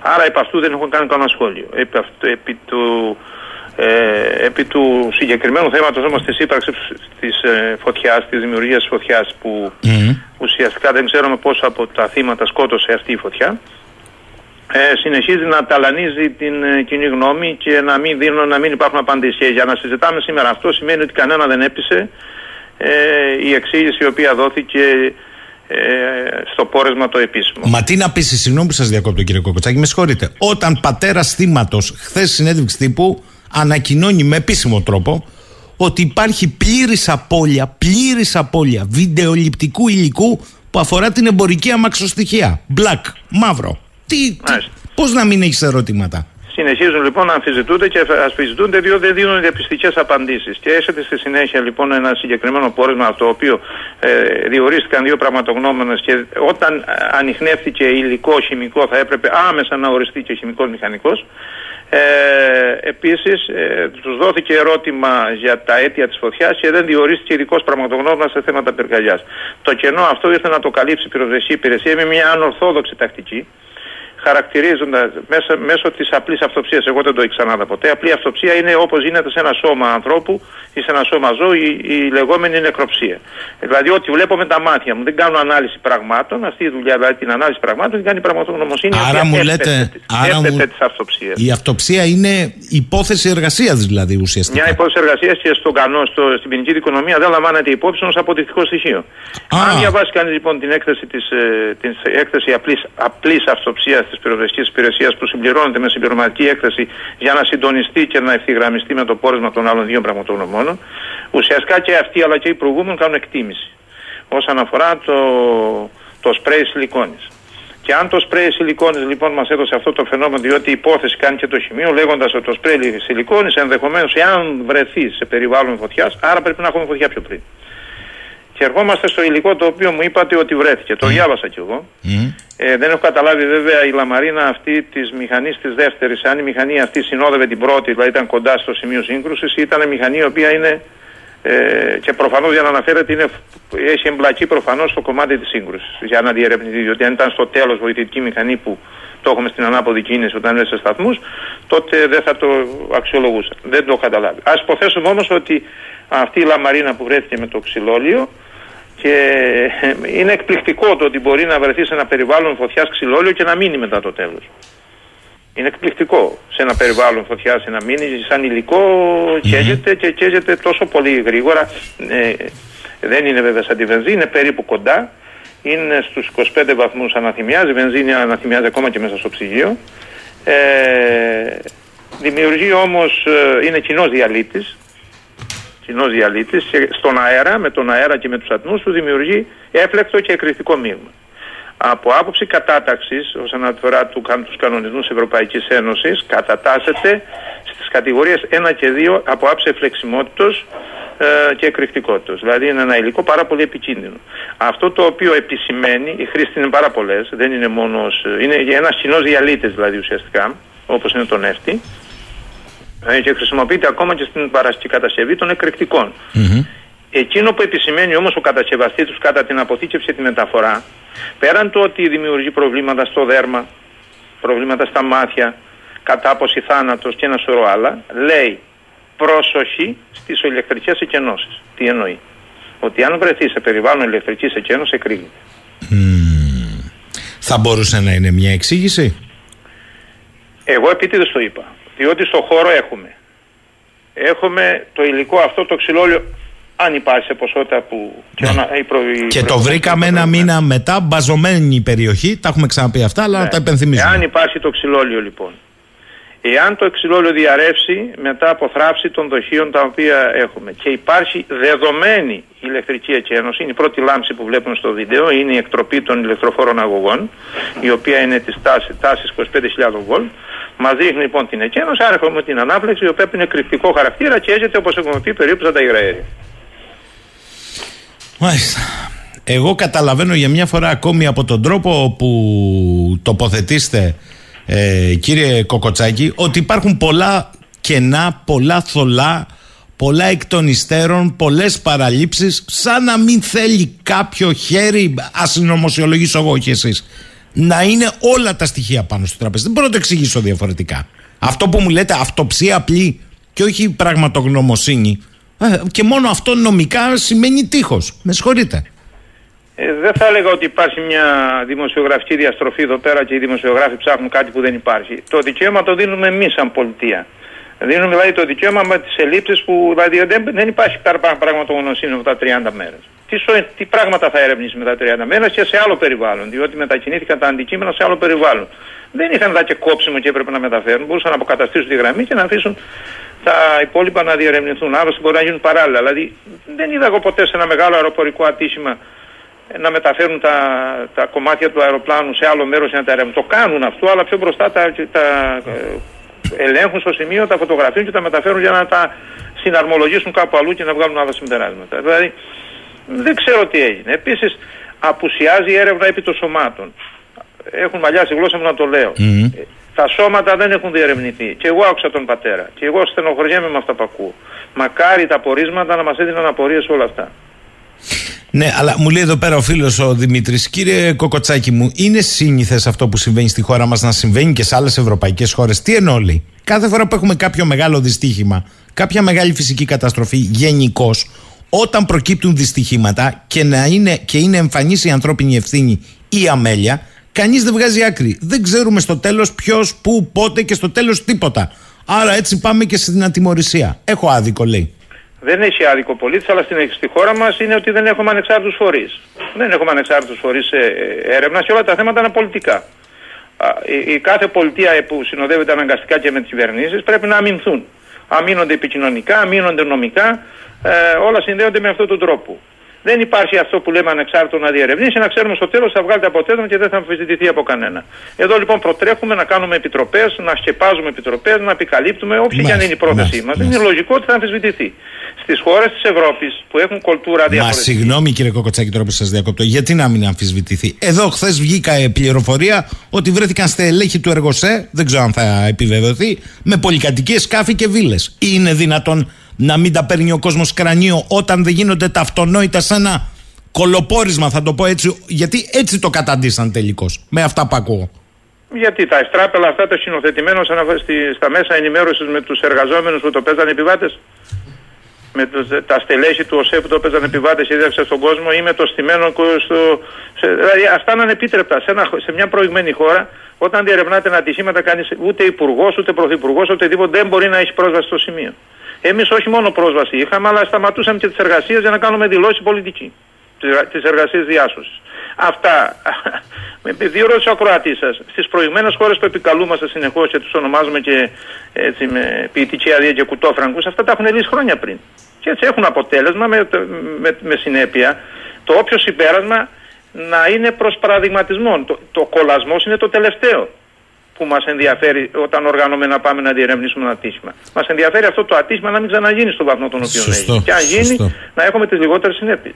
Ε, λέει εδώ ο φίλος ο Ηλίας, επειδή διακινείται η περιοχή του με το τρένο από Λαμία προς Λάρισα, έχετε λέει μια εξήγηση ως ειδικός κύριε Κοκοτσάκη; Θέλω να πω, λέει, αν σας καλούσαν εκεί στην περιοχή, θα δίνατε εντολή να μπαζωθεί δύο μέρες μετά ο τόπος του δυστυχήματος; Μα εκ του, ο, ο, ο, ακούστε τώρα ποιο είναι το πρόβλημα. Ο ενεργών την προανάκριση, σύμφωνα με τον νόμο, πρέπει να προφυλάξει άμεσα το χώρο, τον οριοθετεί δηλαδή. Δεν μπορεί κανείς να παρέμβει εκτός αν ο ίδιος δώσει το OK. Έτσι λέει ο νόμος. Προφανώς ή δεν τον ρώτησαν ή ο ίδιος έδωσε το OK. Ο ενεργών την προανάξη προφανώς ήταν ο αρμόδιος αγγελικός λειτουργός.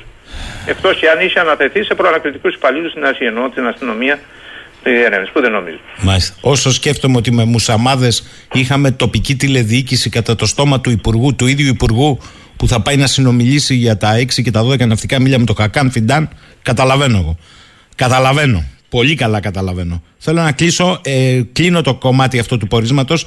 Επιστρέφω λίγο στις πυρκαγιές γιατί έχω τρία ερωτήματα προς εσάς. Το πρώτο είναι του Γιάννη.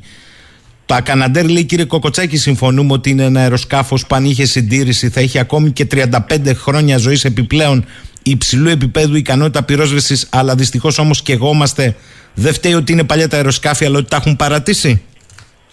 Εμείς έχουμε δύο τύπους Καναντέρς, έχουμε τα πολύ παλιά, έχουμε και τα νεότερα. Δυστυχώς όμως από ό,τι φαίνεται υπολειτουργούν. Δηλαδή ναι, δεν συμμετέχουν στα επιχειρησιακά όλα ή δεν συμμετέχουν με τον βαθμό που τα θέλαμε. Που προφανώς δεν είναι ότι λείπουν τα πληρώματα, αλλά ότι προφανώς τα αεροπλάνα αυτά δεν έχουν τη συντήρηση που απαιτείται. Αυτό βγαίνει, λέει λογική. Δεν έχουμε όμως στοιχεία για να το ξέρουμε, γιατί είναι και στρατιωτικά αεροπλάνα και έτσι δεν μπορούμε να πούμε περισσότερα γι' αυτά. Ε, Άλλος φίλος, ο φίλος ο Βασίλης λέει: Κύριε Κοκοτσάκη, το σύστημα δασοπυρόσβεσης καταραίει. Κατά τη γνώμη μου λέει για ένα μοναδικό λόγο. Η δασοπυρόσβεση περνά αποκλειστικά στην πυροσβεστική. Το πυροσβεστικό σώμα είναι άρτια εκπαιδευμένο και εξοπλισμένο με τις ελλείψεις του για την αντιμετώπιση, πιστεύω, λέει φωτιάς μόνο σε αστικό πεδίο. Συνέπεια, δεν μπορεί να δράσει εκτός αυτού και ακόμη χειρότερα προσπαθεί να εφαρμόσει αστικές μεθόδους κατάσβεσης στις δασικές πυρκαγιές, δηλαδή με νερό και όχι με αντιπυρά, με αποτέλεσμα την απόλυτη καταστροφή. Με μεγάλη μου χαρά άκουσα τον κύριο Κοκοτσάκη, από τον κύριο Κοκοτσάκη, ότι φέτος η αντιπυρά ε, πλέον χρησιμοποιείται ως μέθοδος. Οι πυροσβεστικοί που βρίσκονται σαν το ψάρι στη στεριά μέσα στο δάσος με τα οχήματά της που κουβαλούν τόνους νερό ε, και αν φύγουν από το δρόμο σταματούν, δυστυχώς οι μόνοι που μπορούν να εφαρμόσουν την αντιπυρά είναι οι δασικοί που γνωρίζουν το δάσος, αλλά και αυτοί δεν έχουν πλέον την εμπειρία αφού χάθηκε με τη συνταξιοδότηση.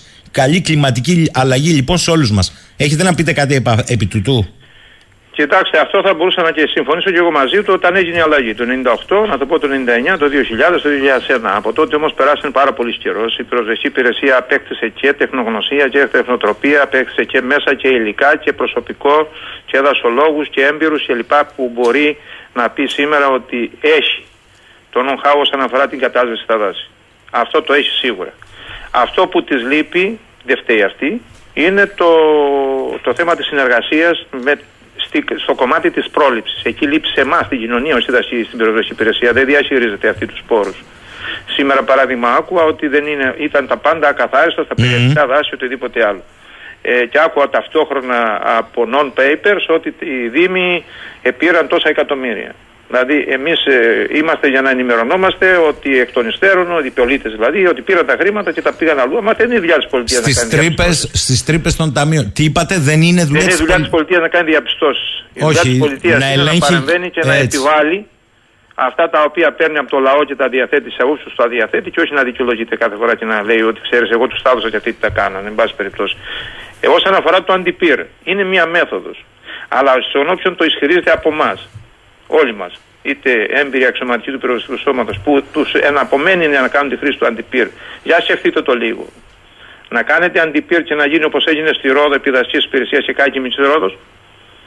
για τους παλιούς το λέω αυτό. Θέλει πολύ προσοχή. Από, τότε, ναι, ναι, ναι. από την περίοδο εκείνη που κάκι η μισή Ρόδος από το αντιπύρ ενός δασικού και ορθά. Πιθανόν εκείνη την ώρα να είχε πιστέψει ότι δεν θα γίνει αλλαγή του, των κλιματολογικών συνθήκων. Έγινε όμως και κάκι μισή Ρόδο. Δεν είναι από απλή τότε, υπόθεση. Ανεστάλλει και ουσιαστικά πέρασε και τώρα νομοθετήθηκε. Δύσκολα θα εφαρμοστεί. Πολύ δύσκολα. Δεν είναι απλή υπόθεση. Όχι βέβαια. Θα κλείσω με το μήνυμα του Δημήτρη. Κύριε Κοκοτσάκη μου, ξέρετε τι καταλαβαίνω, λέει κυρίως από το 10 που τα μνημόνια μου κέντρισαν το ενδιαφέρον, αν και μικρό σε ηλικία, για την ενασχόλησή μου με τα κοινά. Εγώ καταλαβαίνω από αυτά που είπατε κι εσείς σήμερα το εξής. Ποτέ μα ποτέ οι ευθύνες δεν πρέπει να φτάσουν ψηλά. Οποιοδήποτε μπορεί να ξυλωθεί από τη θέση του και να επιρρύπτονται ευθύνες μέχρι και στη γιαγιά που πουλάει κουλουράκια στην Αριστοτέλους, αλλά ποτέ δεν έχει την ευθύνη στη χώρα μας ο πραγματικά υπεύθυνος. Η γραμμή πάντα μοιάζει να είναι διαχρονικά, μην ακουμπάτε το πολιτικό σύστημα. Αυτό είναι αλήθεια, διότι όλα είναι άρχονται και άγονται και φέρονται σε σχέση με τους πολιτικούς. Όταν θα φτιάξουμε κράτος, όταν λέω κράτος, χωρίς να τους προσθέτουμε κανένα επιθετικό προσδιορισμό μπροστά. Κράτος το οποίο μπορεί να λειτουργεί και χωρίς τους πολιτικούς. Δεν εννοώ κάτι ρηξικέλευτο. Εννοώ ότι ακόμα και αν δεν έχουμε, δηλαδή να μην έχουμε κυβέρνηση σήμερα για ένα μήνα μέχρι να κάνουμε εκλογές, το κράτος θα λειτουργεί όπως γίνεται σε όλες τις προηγούμενε χώρες. Σε αυτή την περίοδο δείχνει ότι το κράτος λειτουργεί. Ανεξάρτητα ποιος κυβερνά και πώς δεν κυβερνά. Η παρέμβαση της πολιτείας είναι για να θεσπίζει κανόνες για να λειτουργεί καλύτερα. Και όχι για να παρεμβαίνει με τον τρόπο που παρεμβαίνει σήμερα. Όσο ποδηγετεί λοιπόν αυτό που λέγεται κράτος, όσο οι διαδικασίες πρόληψης των, των ανθρώπων στις διάφορες θέσεις είναι με τη διαδικασία της, της επιλογής, με τη διαδικασία fast track και που κανείς δεν ξέρει πώς και γιατί, ε, θα έχουμε αυτά τα φαινόμενα. Αυτό είναι που έλεγε και ο φίλος μου ο Κώστας ο Πικραμένος καλή του ώρα στη Γαλλία, ότι χρειάζεται αρχιτεκτονική εθνικής ασφάλειας και δεν εννοώ λέει μόνο ε, απέναντι σε πολεμικές προπάσκες, εθνική ασφάλεια είναι στα πάντα. Χρειάζεται μια αρχιτεκτονική. Και μου λέει ο Σπύρος, με αυτό θα κλείσουμε. Γιατί αν υπήρχε αρχιτεκτονική εθνικής ασφάλειας, κύριε Κοκοτσάκη, το ξέρετε καλά, θα υπήρχαν και αυτόματες διαδικασίες. Δεν περίμενε ένας τον άλλον.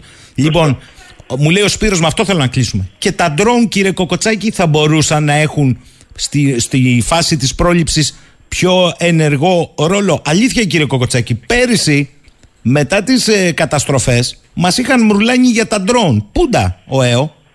Θυμάστε, νομίζω ότι είχατε κάνει ένα ρεπορτάζ εσείς ότι ο, ο προϊστάμενος που είχε στήσει τα ντρόουν εδώ στο, στην Κρήτη. Ναι. Όχι πέρυσι, νομίζω πρόπερσι. Πρόπερσι. Με, μόλις τα ταξιοποίησατε μετατέθηκε στη Σάμο. Μάλιστα.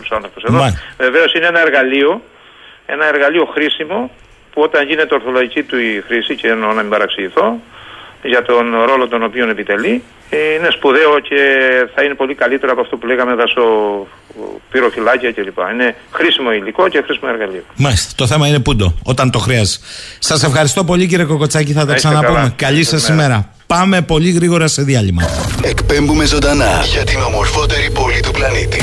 Ακούτε 984 Ηράκλειο στο ίντερνετ radio984.gr 984 11 και 10 η φίλη μου η Δήμητρα μου λέει Αχ βρε Γιώργο τι συζητάτε λέει εδώ πέρα με τον κύριο Κοκοτσάκη Εδώ βγήκε η Σία Οικοσιόνη και μοίρασε ευθύνες για την καταστροφή στους δημάρχους πλην του συζύγου της Καλά εντάξει και οι δήμαρχοι τώρα μην τους αφήνετε απ' έξω Κονδύλια για καθαρισμούς Κουκουρούκου μανταλάκια πήγαν για άλλες ανάγκες υποχρηματοδότησης των Δήμων. Φυσικά δεν βγήκε κανείς να τους ελέγξει. Συνεχίζει όμως η Δήμητρα. Ο Καμπουράκης του συμπατριώτης σου επέδωσε την ευθύνη στο ότι δεν ασφαλίζουμε τα σπίτια. Η Μίνα η Καραμήτρου στου ανεύθυνου πολίτες, ο Ευγενίδης στην ατομική ευθύνη. Τελικώς όλοι οι άλλοι φταίνε, τη δουλειά τους κάνουν αυτοί. όσο σας κάει και το σπίτι μη σας κακοφαίνεται αυτούς έχουμε με αυτούς πορευόμαστε εντάξει τώρα εντάξει θα σας πω κάτι άλλο αυτή η δραματική συρρήκνωση του προγράμματος δημοσίων επενδύσεων και του κράτους από τότε που ξεκίνησαν τα μνημόνια στη χώρα θα την πληρώσετε και θα την πληρώσουμε όλοι μαζί ο Νίκος μου λέει: Α αφήσουμε τα drones. Κάποτε υπήρχαν πυροφυλάκια σε κάθε κορφή και αυτά αρκούσαν για την πρόληψη και την άμεση αντίδραση. Αυτό όμως χρειάζεται προσωπικό, έστω και εποχιακό. Και φυσικά χρειάζεται συστήματα επικοινωνίας και ένα υποτυπώδες σχέδιο. Κάποτε υπήρχε όλο αυτό, έστω με τα μέσα της εποχής που δεν χρησιμοποιούσαν high-tech τεχνολογία, αλλά λειτουργούσε κυρίως εξαιτίας του ανθρώπινου παράγοντα. Αυτό που έχει κατ' ουσία ριζικά αλλάξει από τότε δεν είναι ούτε η τεχνολογία, ούτε τα σχέδια, λέει ο Νίκος, είναι οι άνθρωποι. Και ο Μπάμπης μου λέει στην Ελλάδα του 23 η ΚΑΒ δεν δουλεύει, νοσοκομεία δεν δουλεύουν, σχολεία δεν δουλεύουν, πυροσβεστική δεν δουλεύει, τα κανάλια των Αθηνών δουλεύουν μια χαρά. Πού σε άδωνη να βγεις και να πεις ότι για τη φωτιά φταίνε Τούρκοι και Ρώσοι κατάσκοποι. Όχι, οι Τούρκοι δεν μπορεί. Είμαστε τώρα φίλοι.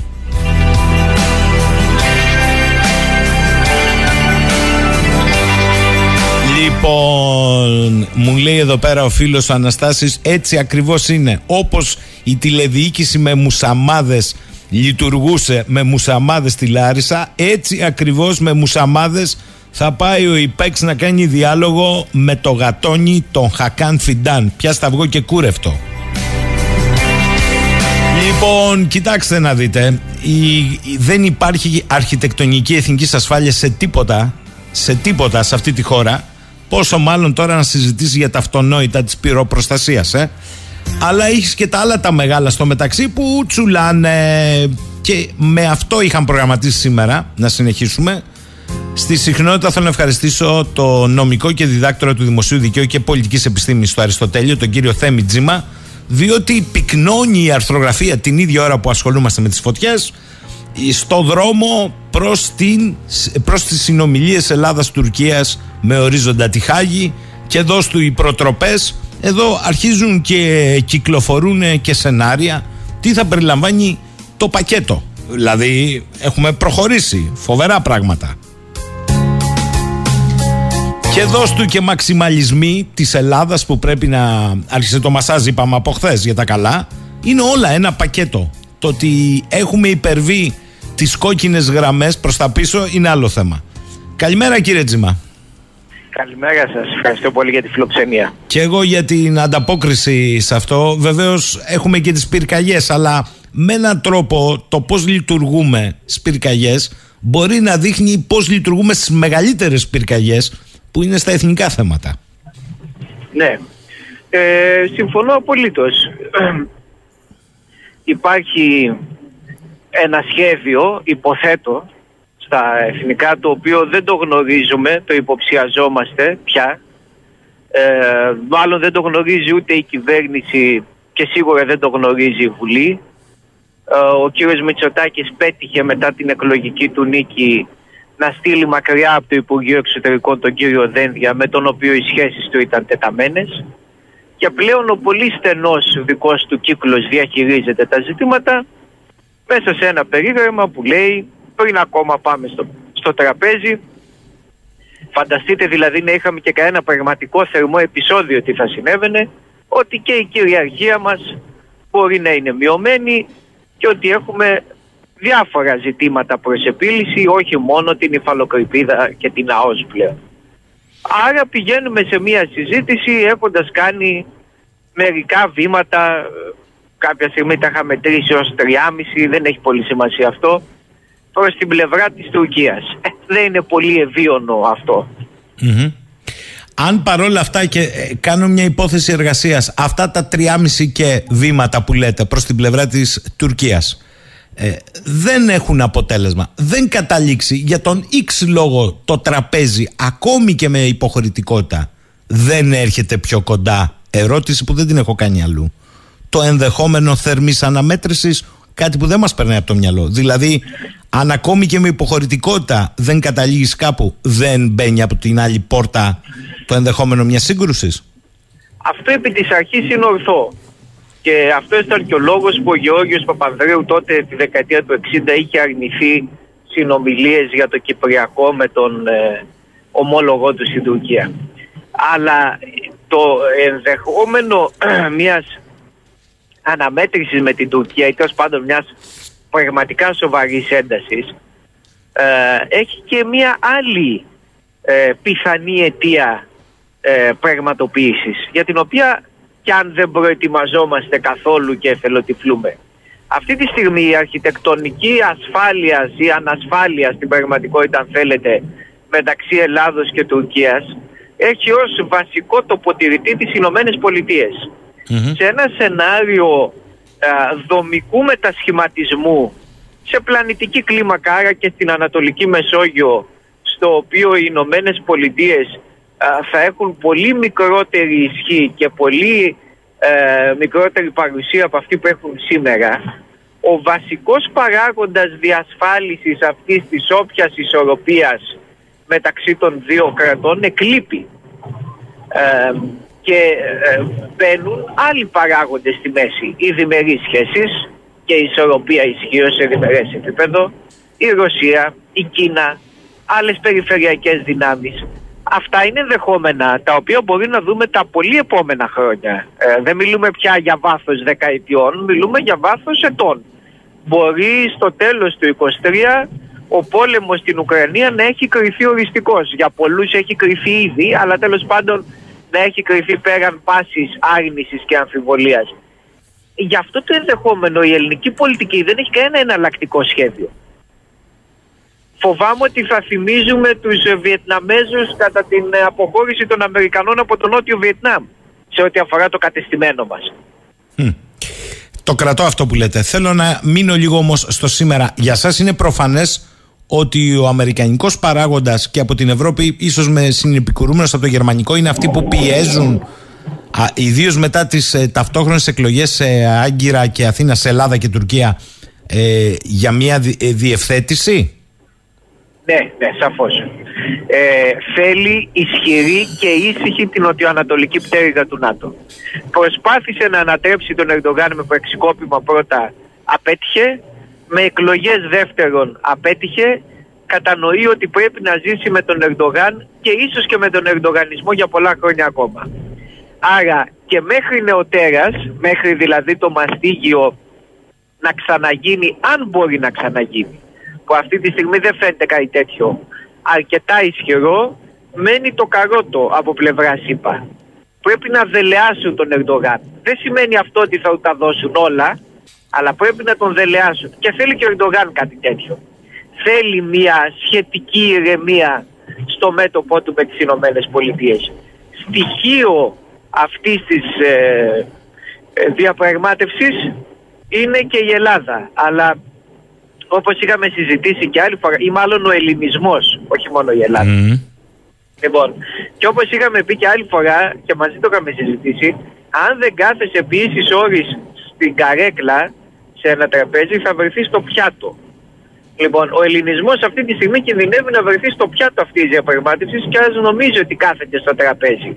Ήδη η Κύπρος, η Κυπριακή Δημοκρατία γίνεται συντεταγμένες για τους νατοικούς χάρτες και επομένως σε συνδυασμό και με τη νέα εκδοχή του «Η Κύπρος κοίται μακράν» που είχε υποθεί το καλοκαίρι του 20, τα κυριαρχικά δικαιώματα της Κύπρου πλέον είναι μια πολυτέλεια σχεδόν να τα συζητάμε.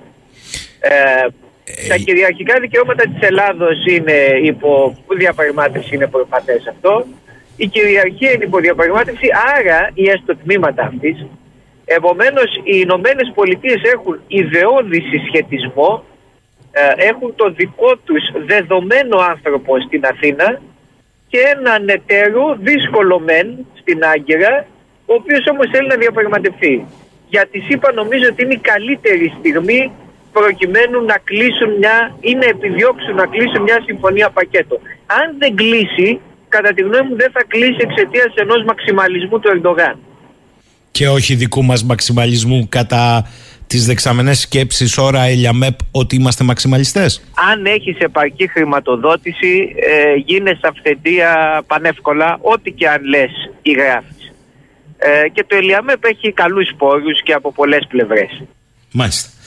Όμως, εγώ θέλω να επιμείνω λίγο και σας παρακαλώ πάρα πολύ, ιδίως μετά τη συνέντευξη του Πρωθυπουργού. Φαίνεται ότι έχει αλλάξει λίγο η ταχύτητα ε, των εξελίξεων. Έχει αλλάξει, δεν ξέρω, θα το δούμε. Στη Θεσσαλονίκη σας έρχονται το Σεπτέμβριο τελικώς, όπως διευκρινίστηκε. Μάλλον το κατάλαβαν τον Οκτώβριο να συμπέσει 100 χρόνια τουρκική δημοκρατία σπίτι και μάλ, αλλά και πάλι στη Θεσσαλονίκη είναι, δεν αλλάζει αυτό. Σας έρχεται η κοινή επιτροπή, μάλλον παρόντων των δύο Υπουργών Εξωτερικών και ενδεχομένω των δύο ηγετών. Ένα το κρατούμενο. Δεύτερο κρατούμενο, το είπατε εσείς ευθέως.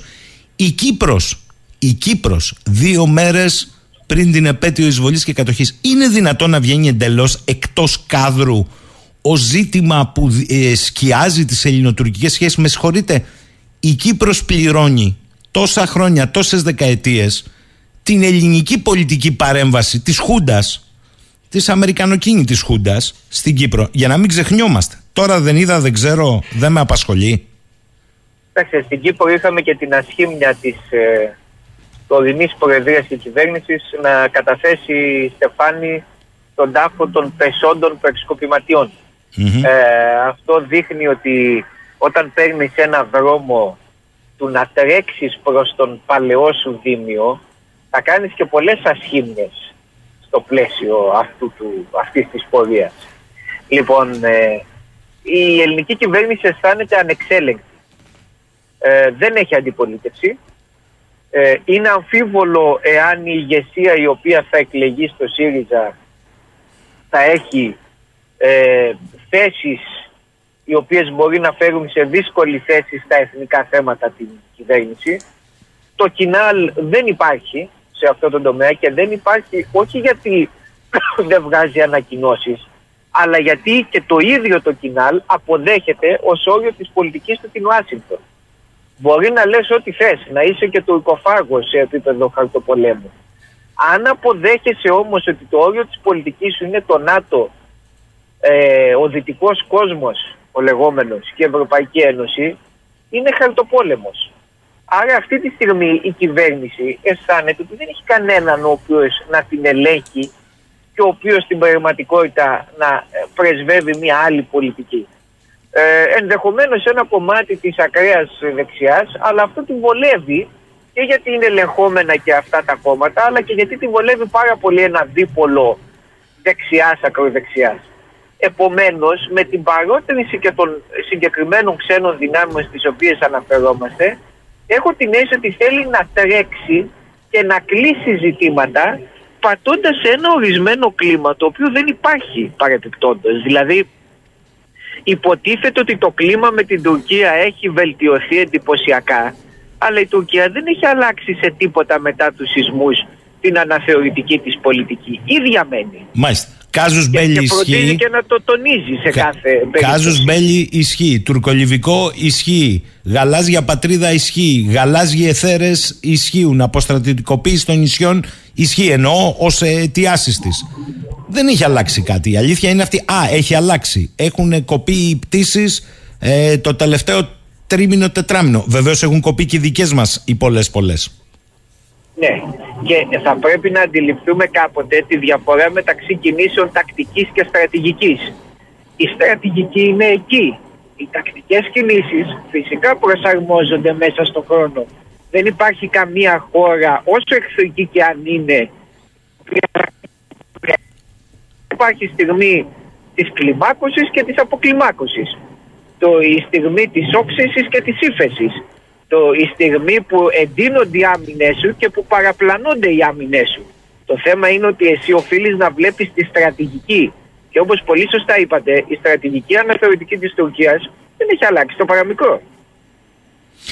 Κύριε Τζίμα, επειδή δύσκολα θα πιστέψει κανείς ότι ακόμη και σε αυτή την Ελλάδα του 2023 υπάρχει πολιτική ηγεσία πρόθυμη να παραδώσει σκληρό πυρήνα κυριαρχίας, εγώ θέλω να σας κάνω μια άλλη υπόθεση εργασίας. Εκτός αν έχετε άλλη γνώμη εσείς.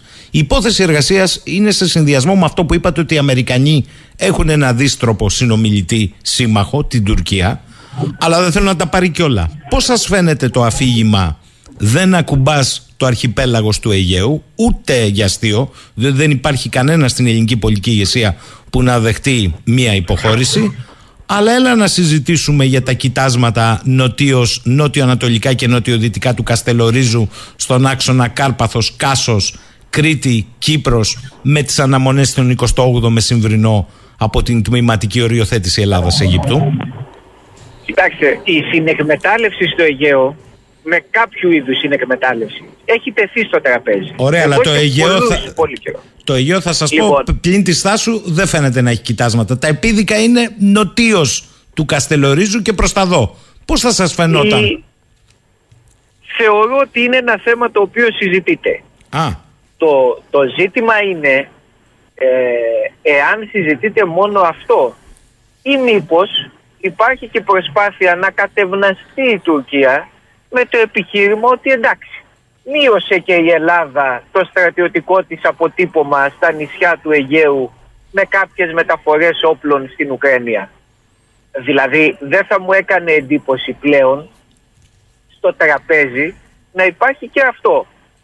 δεν μπορούμε να βγούμε και να πούμε ότι προχωρούμε σε μία μήνυ έστω αποστρατιωτικοποίηση αλλά και όταν μεταφέραμε όπλα όπως όλοι, όλοι αντιλαμβανόμαστε και δεν έχει διαψευστεί και από μονάδες του Αιγαίου, ε, νησιών του Αιγαίου, δεν ξεσηκώθηκε κανείς στην Ελλάδα, μπορεί να συνεχιστεί με έναν τρόπο αυτή η διαδικασία και άρα η Τουρκία ενδεχομένως να προβεί σε κάποιες δίθεν αντίστοιχες κινήσεις.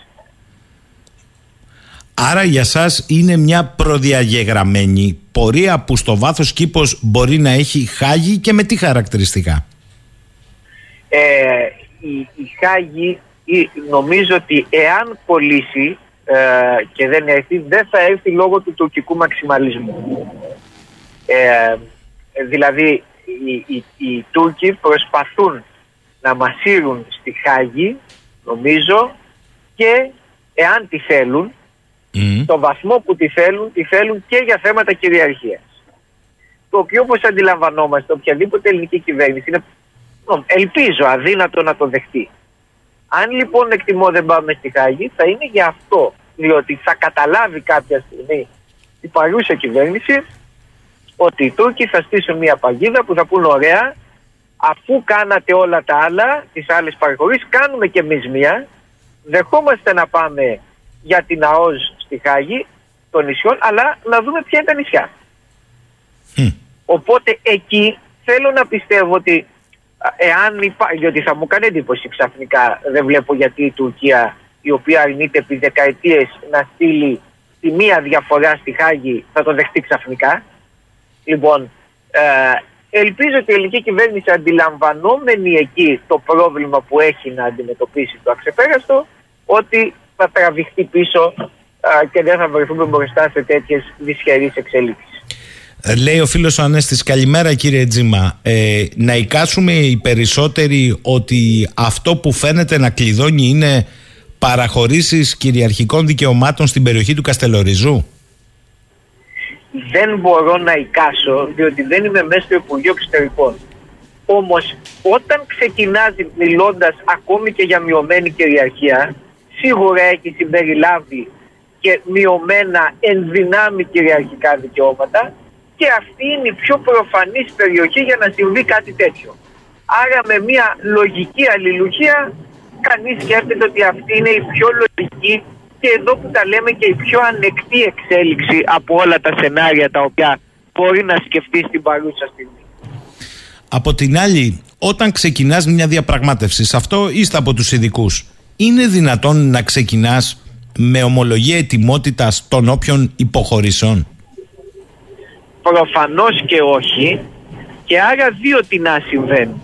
Ή ο Κυριάκος Μητσοτάκης είναι ένας τραγικός διαπραγματευτής ή και η διαπραγμάτευση είναι μέσω άλλων διάβλων πιο προχωρημένη από όσο ξέρουμε και έχουμε μια προετοιμασία κοινής γνώμης ελληνικής. Άρα για σας ο βαθύτερος... Και μάλιστα θα έλεγα όχι μόνο της κοινής γνώμης γενικώς όσο και της εσωκομματικής. Διότι μην ξεχνούμε ότι η κυβέρνηση έχει 156-157 βουλευτές. Δεν έχει μια τόσο μεγάλη κοινοβουλευτική πλειοψηφία. Άρα, Άρα ενδεχομένως ο Ναι. Κυριάκος Μητσοτάκης θέλει να προετοιμάσει και το εσωτερικό του ακροατήριο για να δει και ταυτοχρόνως να δει εάν υπάρχει πιθανότητα εφόσον προβεί σε ορισμένες παραχωρήσεις να πέσει από την κυβέρνηση. Ακούστε, λέει εδώ ο φίλος ο Κώστας, από την άλλη κύριε Τζίμα, ε, πόσο είναι εκτός πραγματικότητας η άποψη που εξέφρασε ο Πρωθυπουργός ότι υπήρξαν και πολλοί που κάναν καριέρα με υπερπατριωτισμό ε, στην Συμφωνώ Ελλάδα. απολύτως. Πολιτικοί και Ανήκει δημοσιογράφοι; σε, ανήκει σε αυτούς. Έκανε, είπε, ο, θυμίζω ότι ήταν Μακεδονομάχος ο κ. Μητσοτάκης μέχρι, την, ε, μέχρι τις εκλογές. Εννοείται ότι ε, κάνουν πάρα πολύ καριέρα με υπερπατριωτισμό και συνήθως οι υπερπατριώτες τελικώς αποδεικνύονται το ακριβώς αντίθετο. Αλλά εδώ δεν είναι θέμα υπερπατριωτισμού. Είναι θέμα απλής λογικής. Πρώτον, ποιο κράτος δέχεται να μειώσει την κυριαρχία του χωρίς να έχει προηγηθεί πόλεμος στον οποίο να έχει τηθεί; Δεν μπορώ να, να, να, να σκεφτώ κάποιον. Δεύτερον, γιατί να μειώσουμε την κυριαρχία μας; Ασκούμε κάποιο είδους παράνομη κυριαρχία. Να δεχτώ ότι μπορεί κανείς να θέσει το ζήτημα της ασυμφωνίας χωρικών υδάτων και εναερίου χώρου. Αυτό είναι ένα πρόβλημα, πράγματι. Υπάρχουν νομικά, νομικά επιχειρήματα από εδώ και από εκεί. Αλλά δεν νομίζω ότι ο Κυριάκος Μητσοτάκης έκανε αυτή τη δήλωση για να μας προετοιμάσει για τον εναέριο χώρο. Λοιπόν, ε, επομένως, εδώ δεν είναι θέμα υπερπατριωτισμού. Είναι το απλό ζήτημα ότι όταν είτε έχεις κλείσει υπογείως μια διαπραγμάτευση με τρόπο αντιδημοκρατικό, με μυστική διπλωματία, είτε πηγαίνεις σε μια διαπραγμάτευση στέλνοντας το μήνυμα και κυριαρχία είμαι διατεθειμένος να δώσω. Όπως και όταν αλλάζεις μια εθνική γραμμή ερήμην της Βουλής και της κυβέρνησης, από μόνη διαφορά πάμε στην κύρια διαφορά, ε, εκεί δεν μπαίνεις με σοβαρούς όρους, με σοβαρούς από εθνικής απόψεως όρους, στην εν λόγω συζήτησης. Άρα για σας το ότι είναι η κύρια διαφορά η έκφραση σημαίνει ότι έχει ανοίξει το καπάκι συζήτησης και για άλλες διαφορές, κάτι που Μα δεν είναι έχει... αυτονόητο. Μάλιστα. Δεν μιλούμε εδώ για ένα φραστικό λάθος, το λέει συστηματικά ο Πρωθυπουργός και το λέει με εντυνόμενο τρόπο μετά τις εκλογές. Ε, σωστή παρατήρηση αυτή. Δεύτερο ζήτημα. Ε, στην ίδια συνέντευξη χαρακτήρισε την οριοθέτηση υφαλοκρηπίδας ΑΟΣ γεωπολιτικό πολιτικό θέμα. Τι συμμερίζετε την άποψη ή θεωρείτε ότι και εδώ έχουμε μετατόπιση από την πάγια γραμμή ότι είναι νομικής φύσεως διαφορά με την Τουρκία; Αντικειμενικά υπάρχει μετατόπιση. Κοιτάξτε, όλα τα νομικά ζητήματα, αν τα συλλάβουμε αφαιρετικά, είναι και πολιτικά και όλα τα ζητήματα διεθνούς δικαίου είναι και διεθνοπολιτικά. Χαίρομαι πολύ. Δεν νομίζω όμως ότι ο Πρωθυπουργός προέβη σε μια επιστημολογικού χαρακτήρα παρατήρηση. Δεν μιλάει σε ένα ακαδημαϊκό επίπεδο. Μιλάει σε ένα επίπεδο εφαρμοζόμενης πολιτικής. Το γεγονός ότι σε μια συνέντευξη πολύ καλά προετοιμασμένη, δεν θέλω να πω προβαρισμένη, θα πω πολύ καλά προετοιμασμένη, επέλεξε να τροποποιήσει το λόγο του και από εκεί που λέγαμε εμείς ως χώρα όλα μας τα ζητήματα λύνονται βάσει του διεθνούς δικαίου πλέον να πει το ζήτημα της ΑΟΣ που είναι ένα σκληρά νομικό ζήτημα παρεπιπτόντως α, είναι διεθνοπολιτικό προφανώς δεν είναι τυχαίο. Θέλει να πει μπορούμε μπορεί να έχουμε εμείς δίκιο αλλά ρε παιδιά ο διεθνής συσχετισμός δεν μας επιτρέπει να πάρουμε όσα νομίζουμε ότι μπορούμε να πάρουμε, ότι δικαιούμαστε να πάρουμε, θα πάρουμε κάτι το λιγότερο. Θέλω όμως να ξαναπώ το εξής. Κατά την ήμουν και παραμένω της άποψη, το έχουμε ζητήσει και μαζί, ότι το μικρότερο από τα προβλήματά μας με την Τουρκία είναι η ΑΟΣ. Όταν κάποιος σου αμφισβητεί την κυριαρχία σου σε, στα, σε μερικά από τα πιο μεγάλα σου νησιά, η ΑΟΣ είναι το μικρότερο πρόβλημα που έχεις με τον γειτονά σου.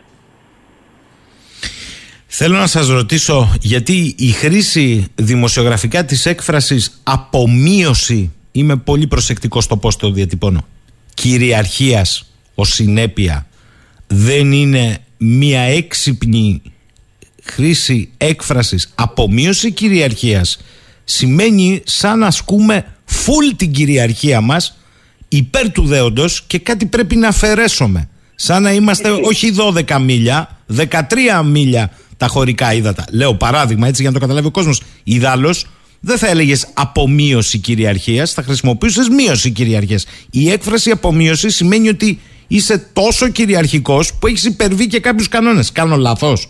Υπάρχει μία άποψη, κατά τη γνώμη μου δεν κάνετε λάθος. Υπάρχει μία άποψη η οποία συνδέει την μητσοτακική δεξιά και όχι μόνο τη μητσοτακική, αλλά σίγουρα τη μητσοτακική δεξιά και ένα τμήμα της ανανεωτικής αριστεράς και του αριστερισμού που λέει ότι το Αιγαίο είναι όντως μια ειδική περίπτωση και είναι ελληνικός εθνικισμός η διεκδίκηση των 12 μιλίων. Κατά τη γνώμη μου έχουμε να κάνουμε με αυτό. Ο Κυριάκος Μητσοτάκης δεν μπορεί να το πει ακόμη έτσι. Νομίζω ότι ανήκει σε αυτή την άποψη, όπως και η αδερφή του, κυρία Ντόρα Παπαγιάννη, και στην πραγματικότητα και ο πατέρας τους, που θεωρούσε και θεωρεί ότι αυτά είναι μαξιμαλισμοί, παύλα, εξαλλοσύνες ε, ενός κομματιού του, του λαού, ας πούμε, του πολιτικού Και ότι πρέπει να αναγνωρίσουμε προς το Αιγαίο, και αυτό είναι το μυστικό, υπάρχει αντικειμενικά, αυτό πιστεύω ότι θεωρούν, ότι αντικειμενικά υπάρχει ένα είδος ενδιαχείρισης. Όχι μόνο εν δυνάμει ως προς την ΑΟΣ, και ως προς την άσκηση κυριαρχίας. Δηλαδή ότι ναι ρε παιδιά εντάξει λέει το Διεθνές Δίκαιο 12 μίλια αλλά όταν έχεις απέναντί σου την Τουρκία κάτσε και λίγο ήσυχα και μην λες πολλά πολλά. Στο διατάφτα κύριε Τζιμα γιατί είμαστε στο καλοκαίρι η Ραστόνη πιάνει, πιάνει.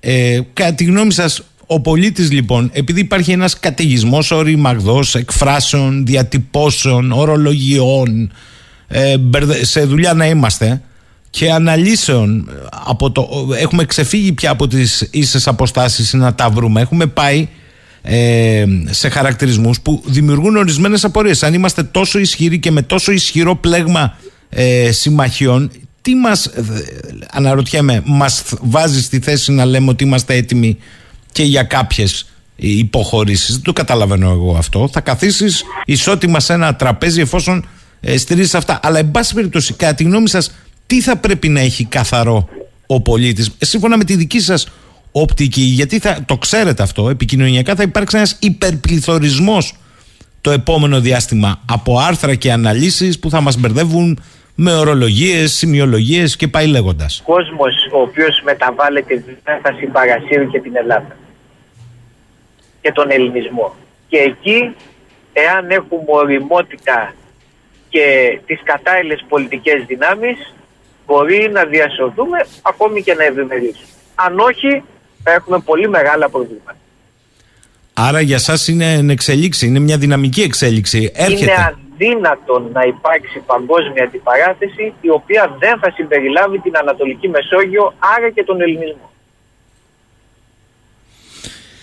Θέμης Τζιμάς θέλω να τον ευχαριστήσω, δεν τον ταλαιπωρήσω άλλος. Σήμερα είχαμε δύο διακοπές. Δυστυχώς ναι, αλλά νομίζω ολοκληρώσαμε επιτυχώς τη συζήτηση. Ε, θέλω να σας ευχαριστήσω. Καλή σας ημέρα κύριε Τζιμά. Και εγώ ευχαριστώ. Καλημέρα. Λοιπόν, αυτά με λίγο κόπο, αλλά νομίζω ότι φτάσαμε σε ένα συμπέρασμα. Μου λέει εδώ πέρα ο Κώστας αν έχουμε υποχωρήσει με Ραφάλ, δηλαδή χωρίς Ραφάλ φάει λάδι και λαβράδι. Ε, όχι, εντάξει Κώστα, τώρα δεν συζητάμε γι' αυτό. Συζητάμε για το πώς λειτουργεί το δικό μας σύστημα. Έτσι. Και όπως ξέρεις καλύτερα από άλλους, χωρίς χάραξη εθνικής στρατηγικής, βλέποντας και κάνοντας. Λοιπόν, φτάσαμε στο τέλος για σήμερα. Θα ανανεώσουμε το ραντεβού μας ε, για αύριο 10 και κάτι. Καλημέρα σε όλους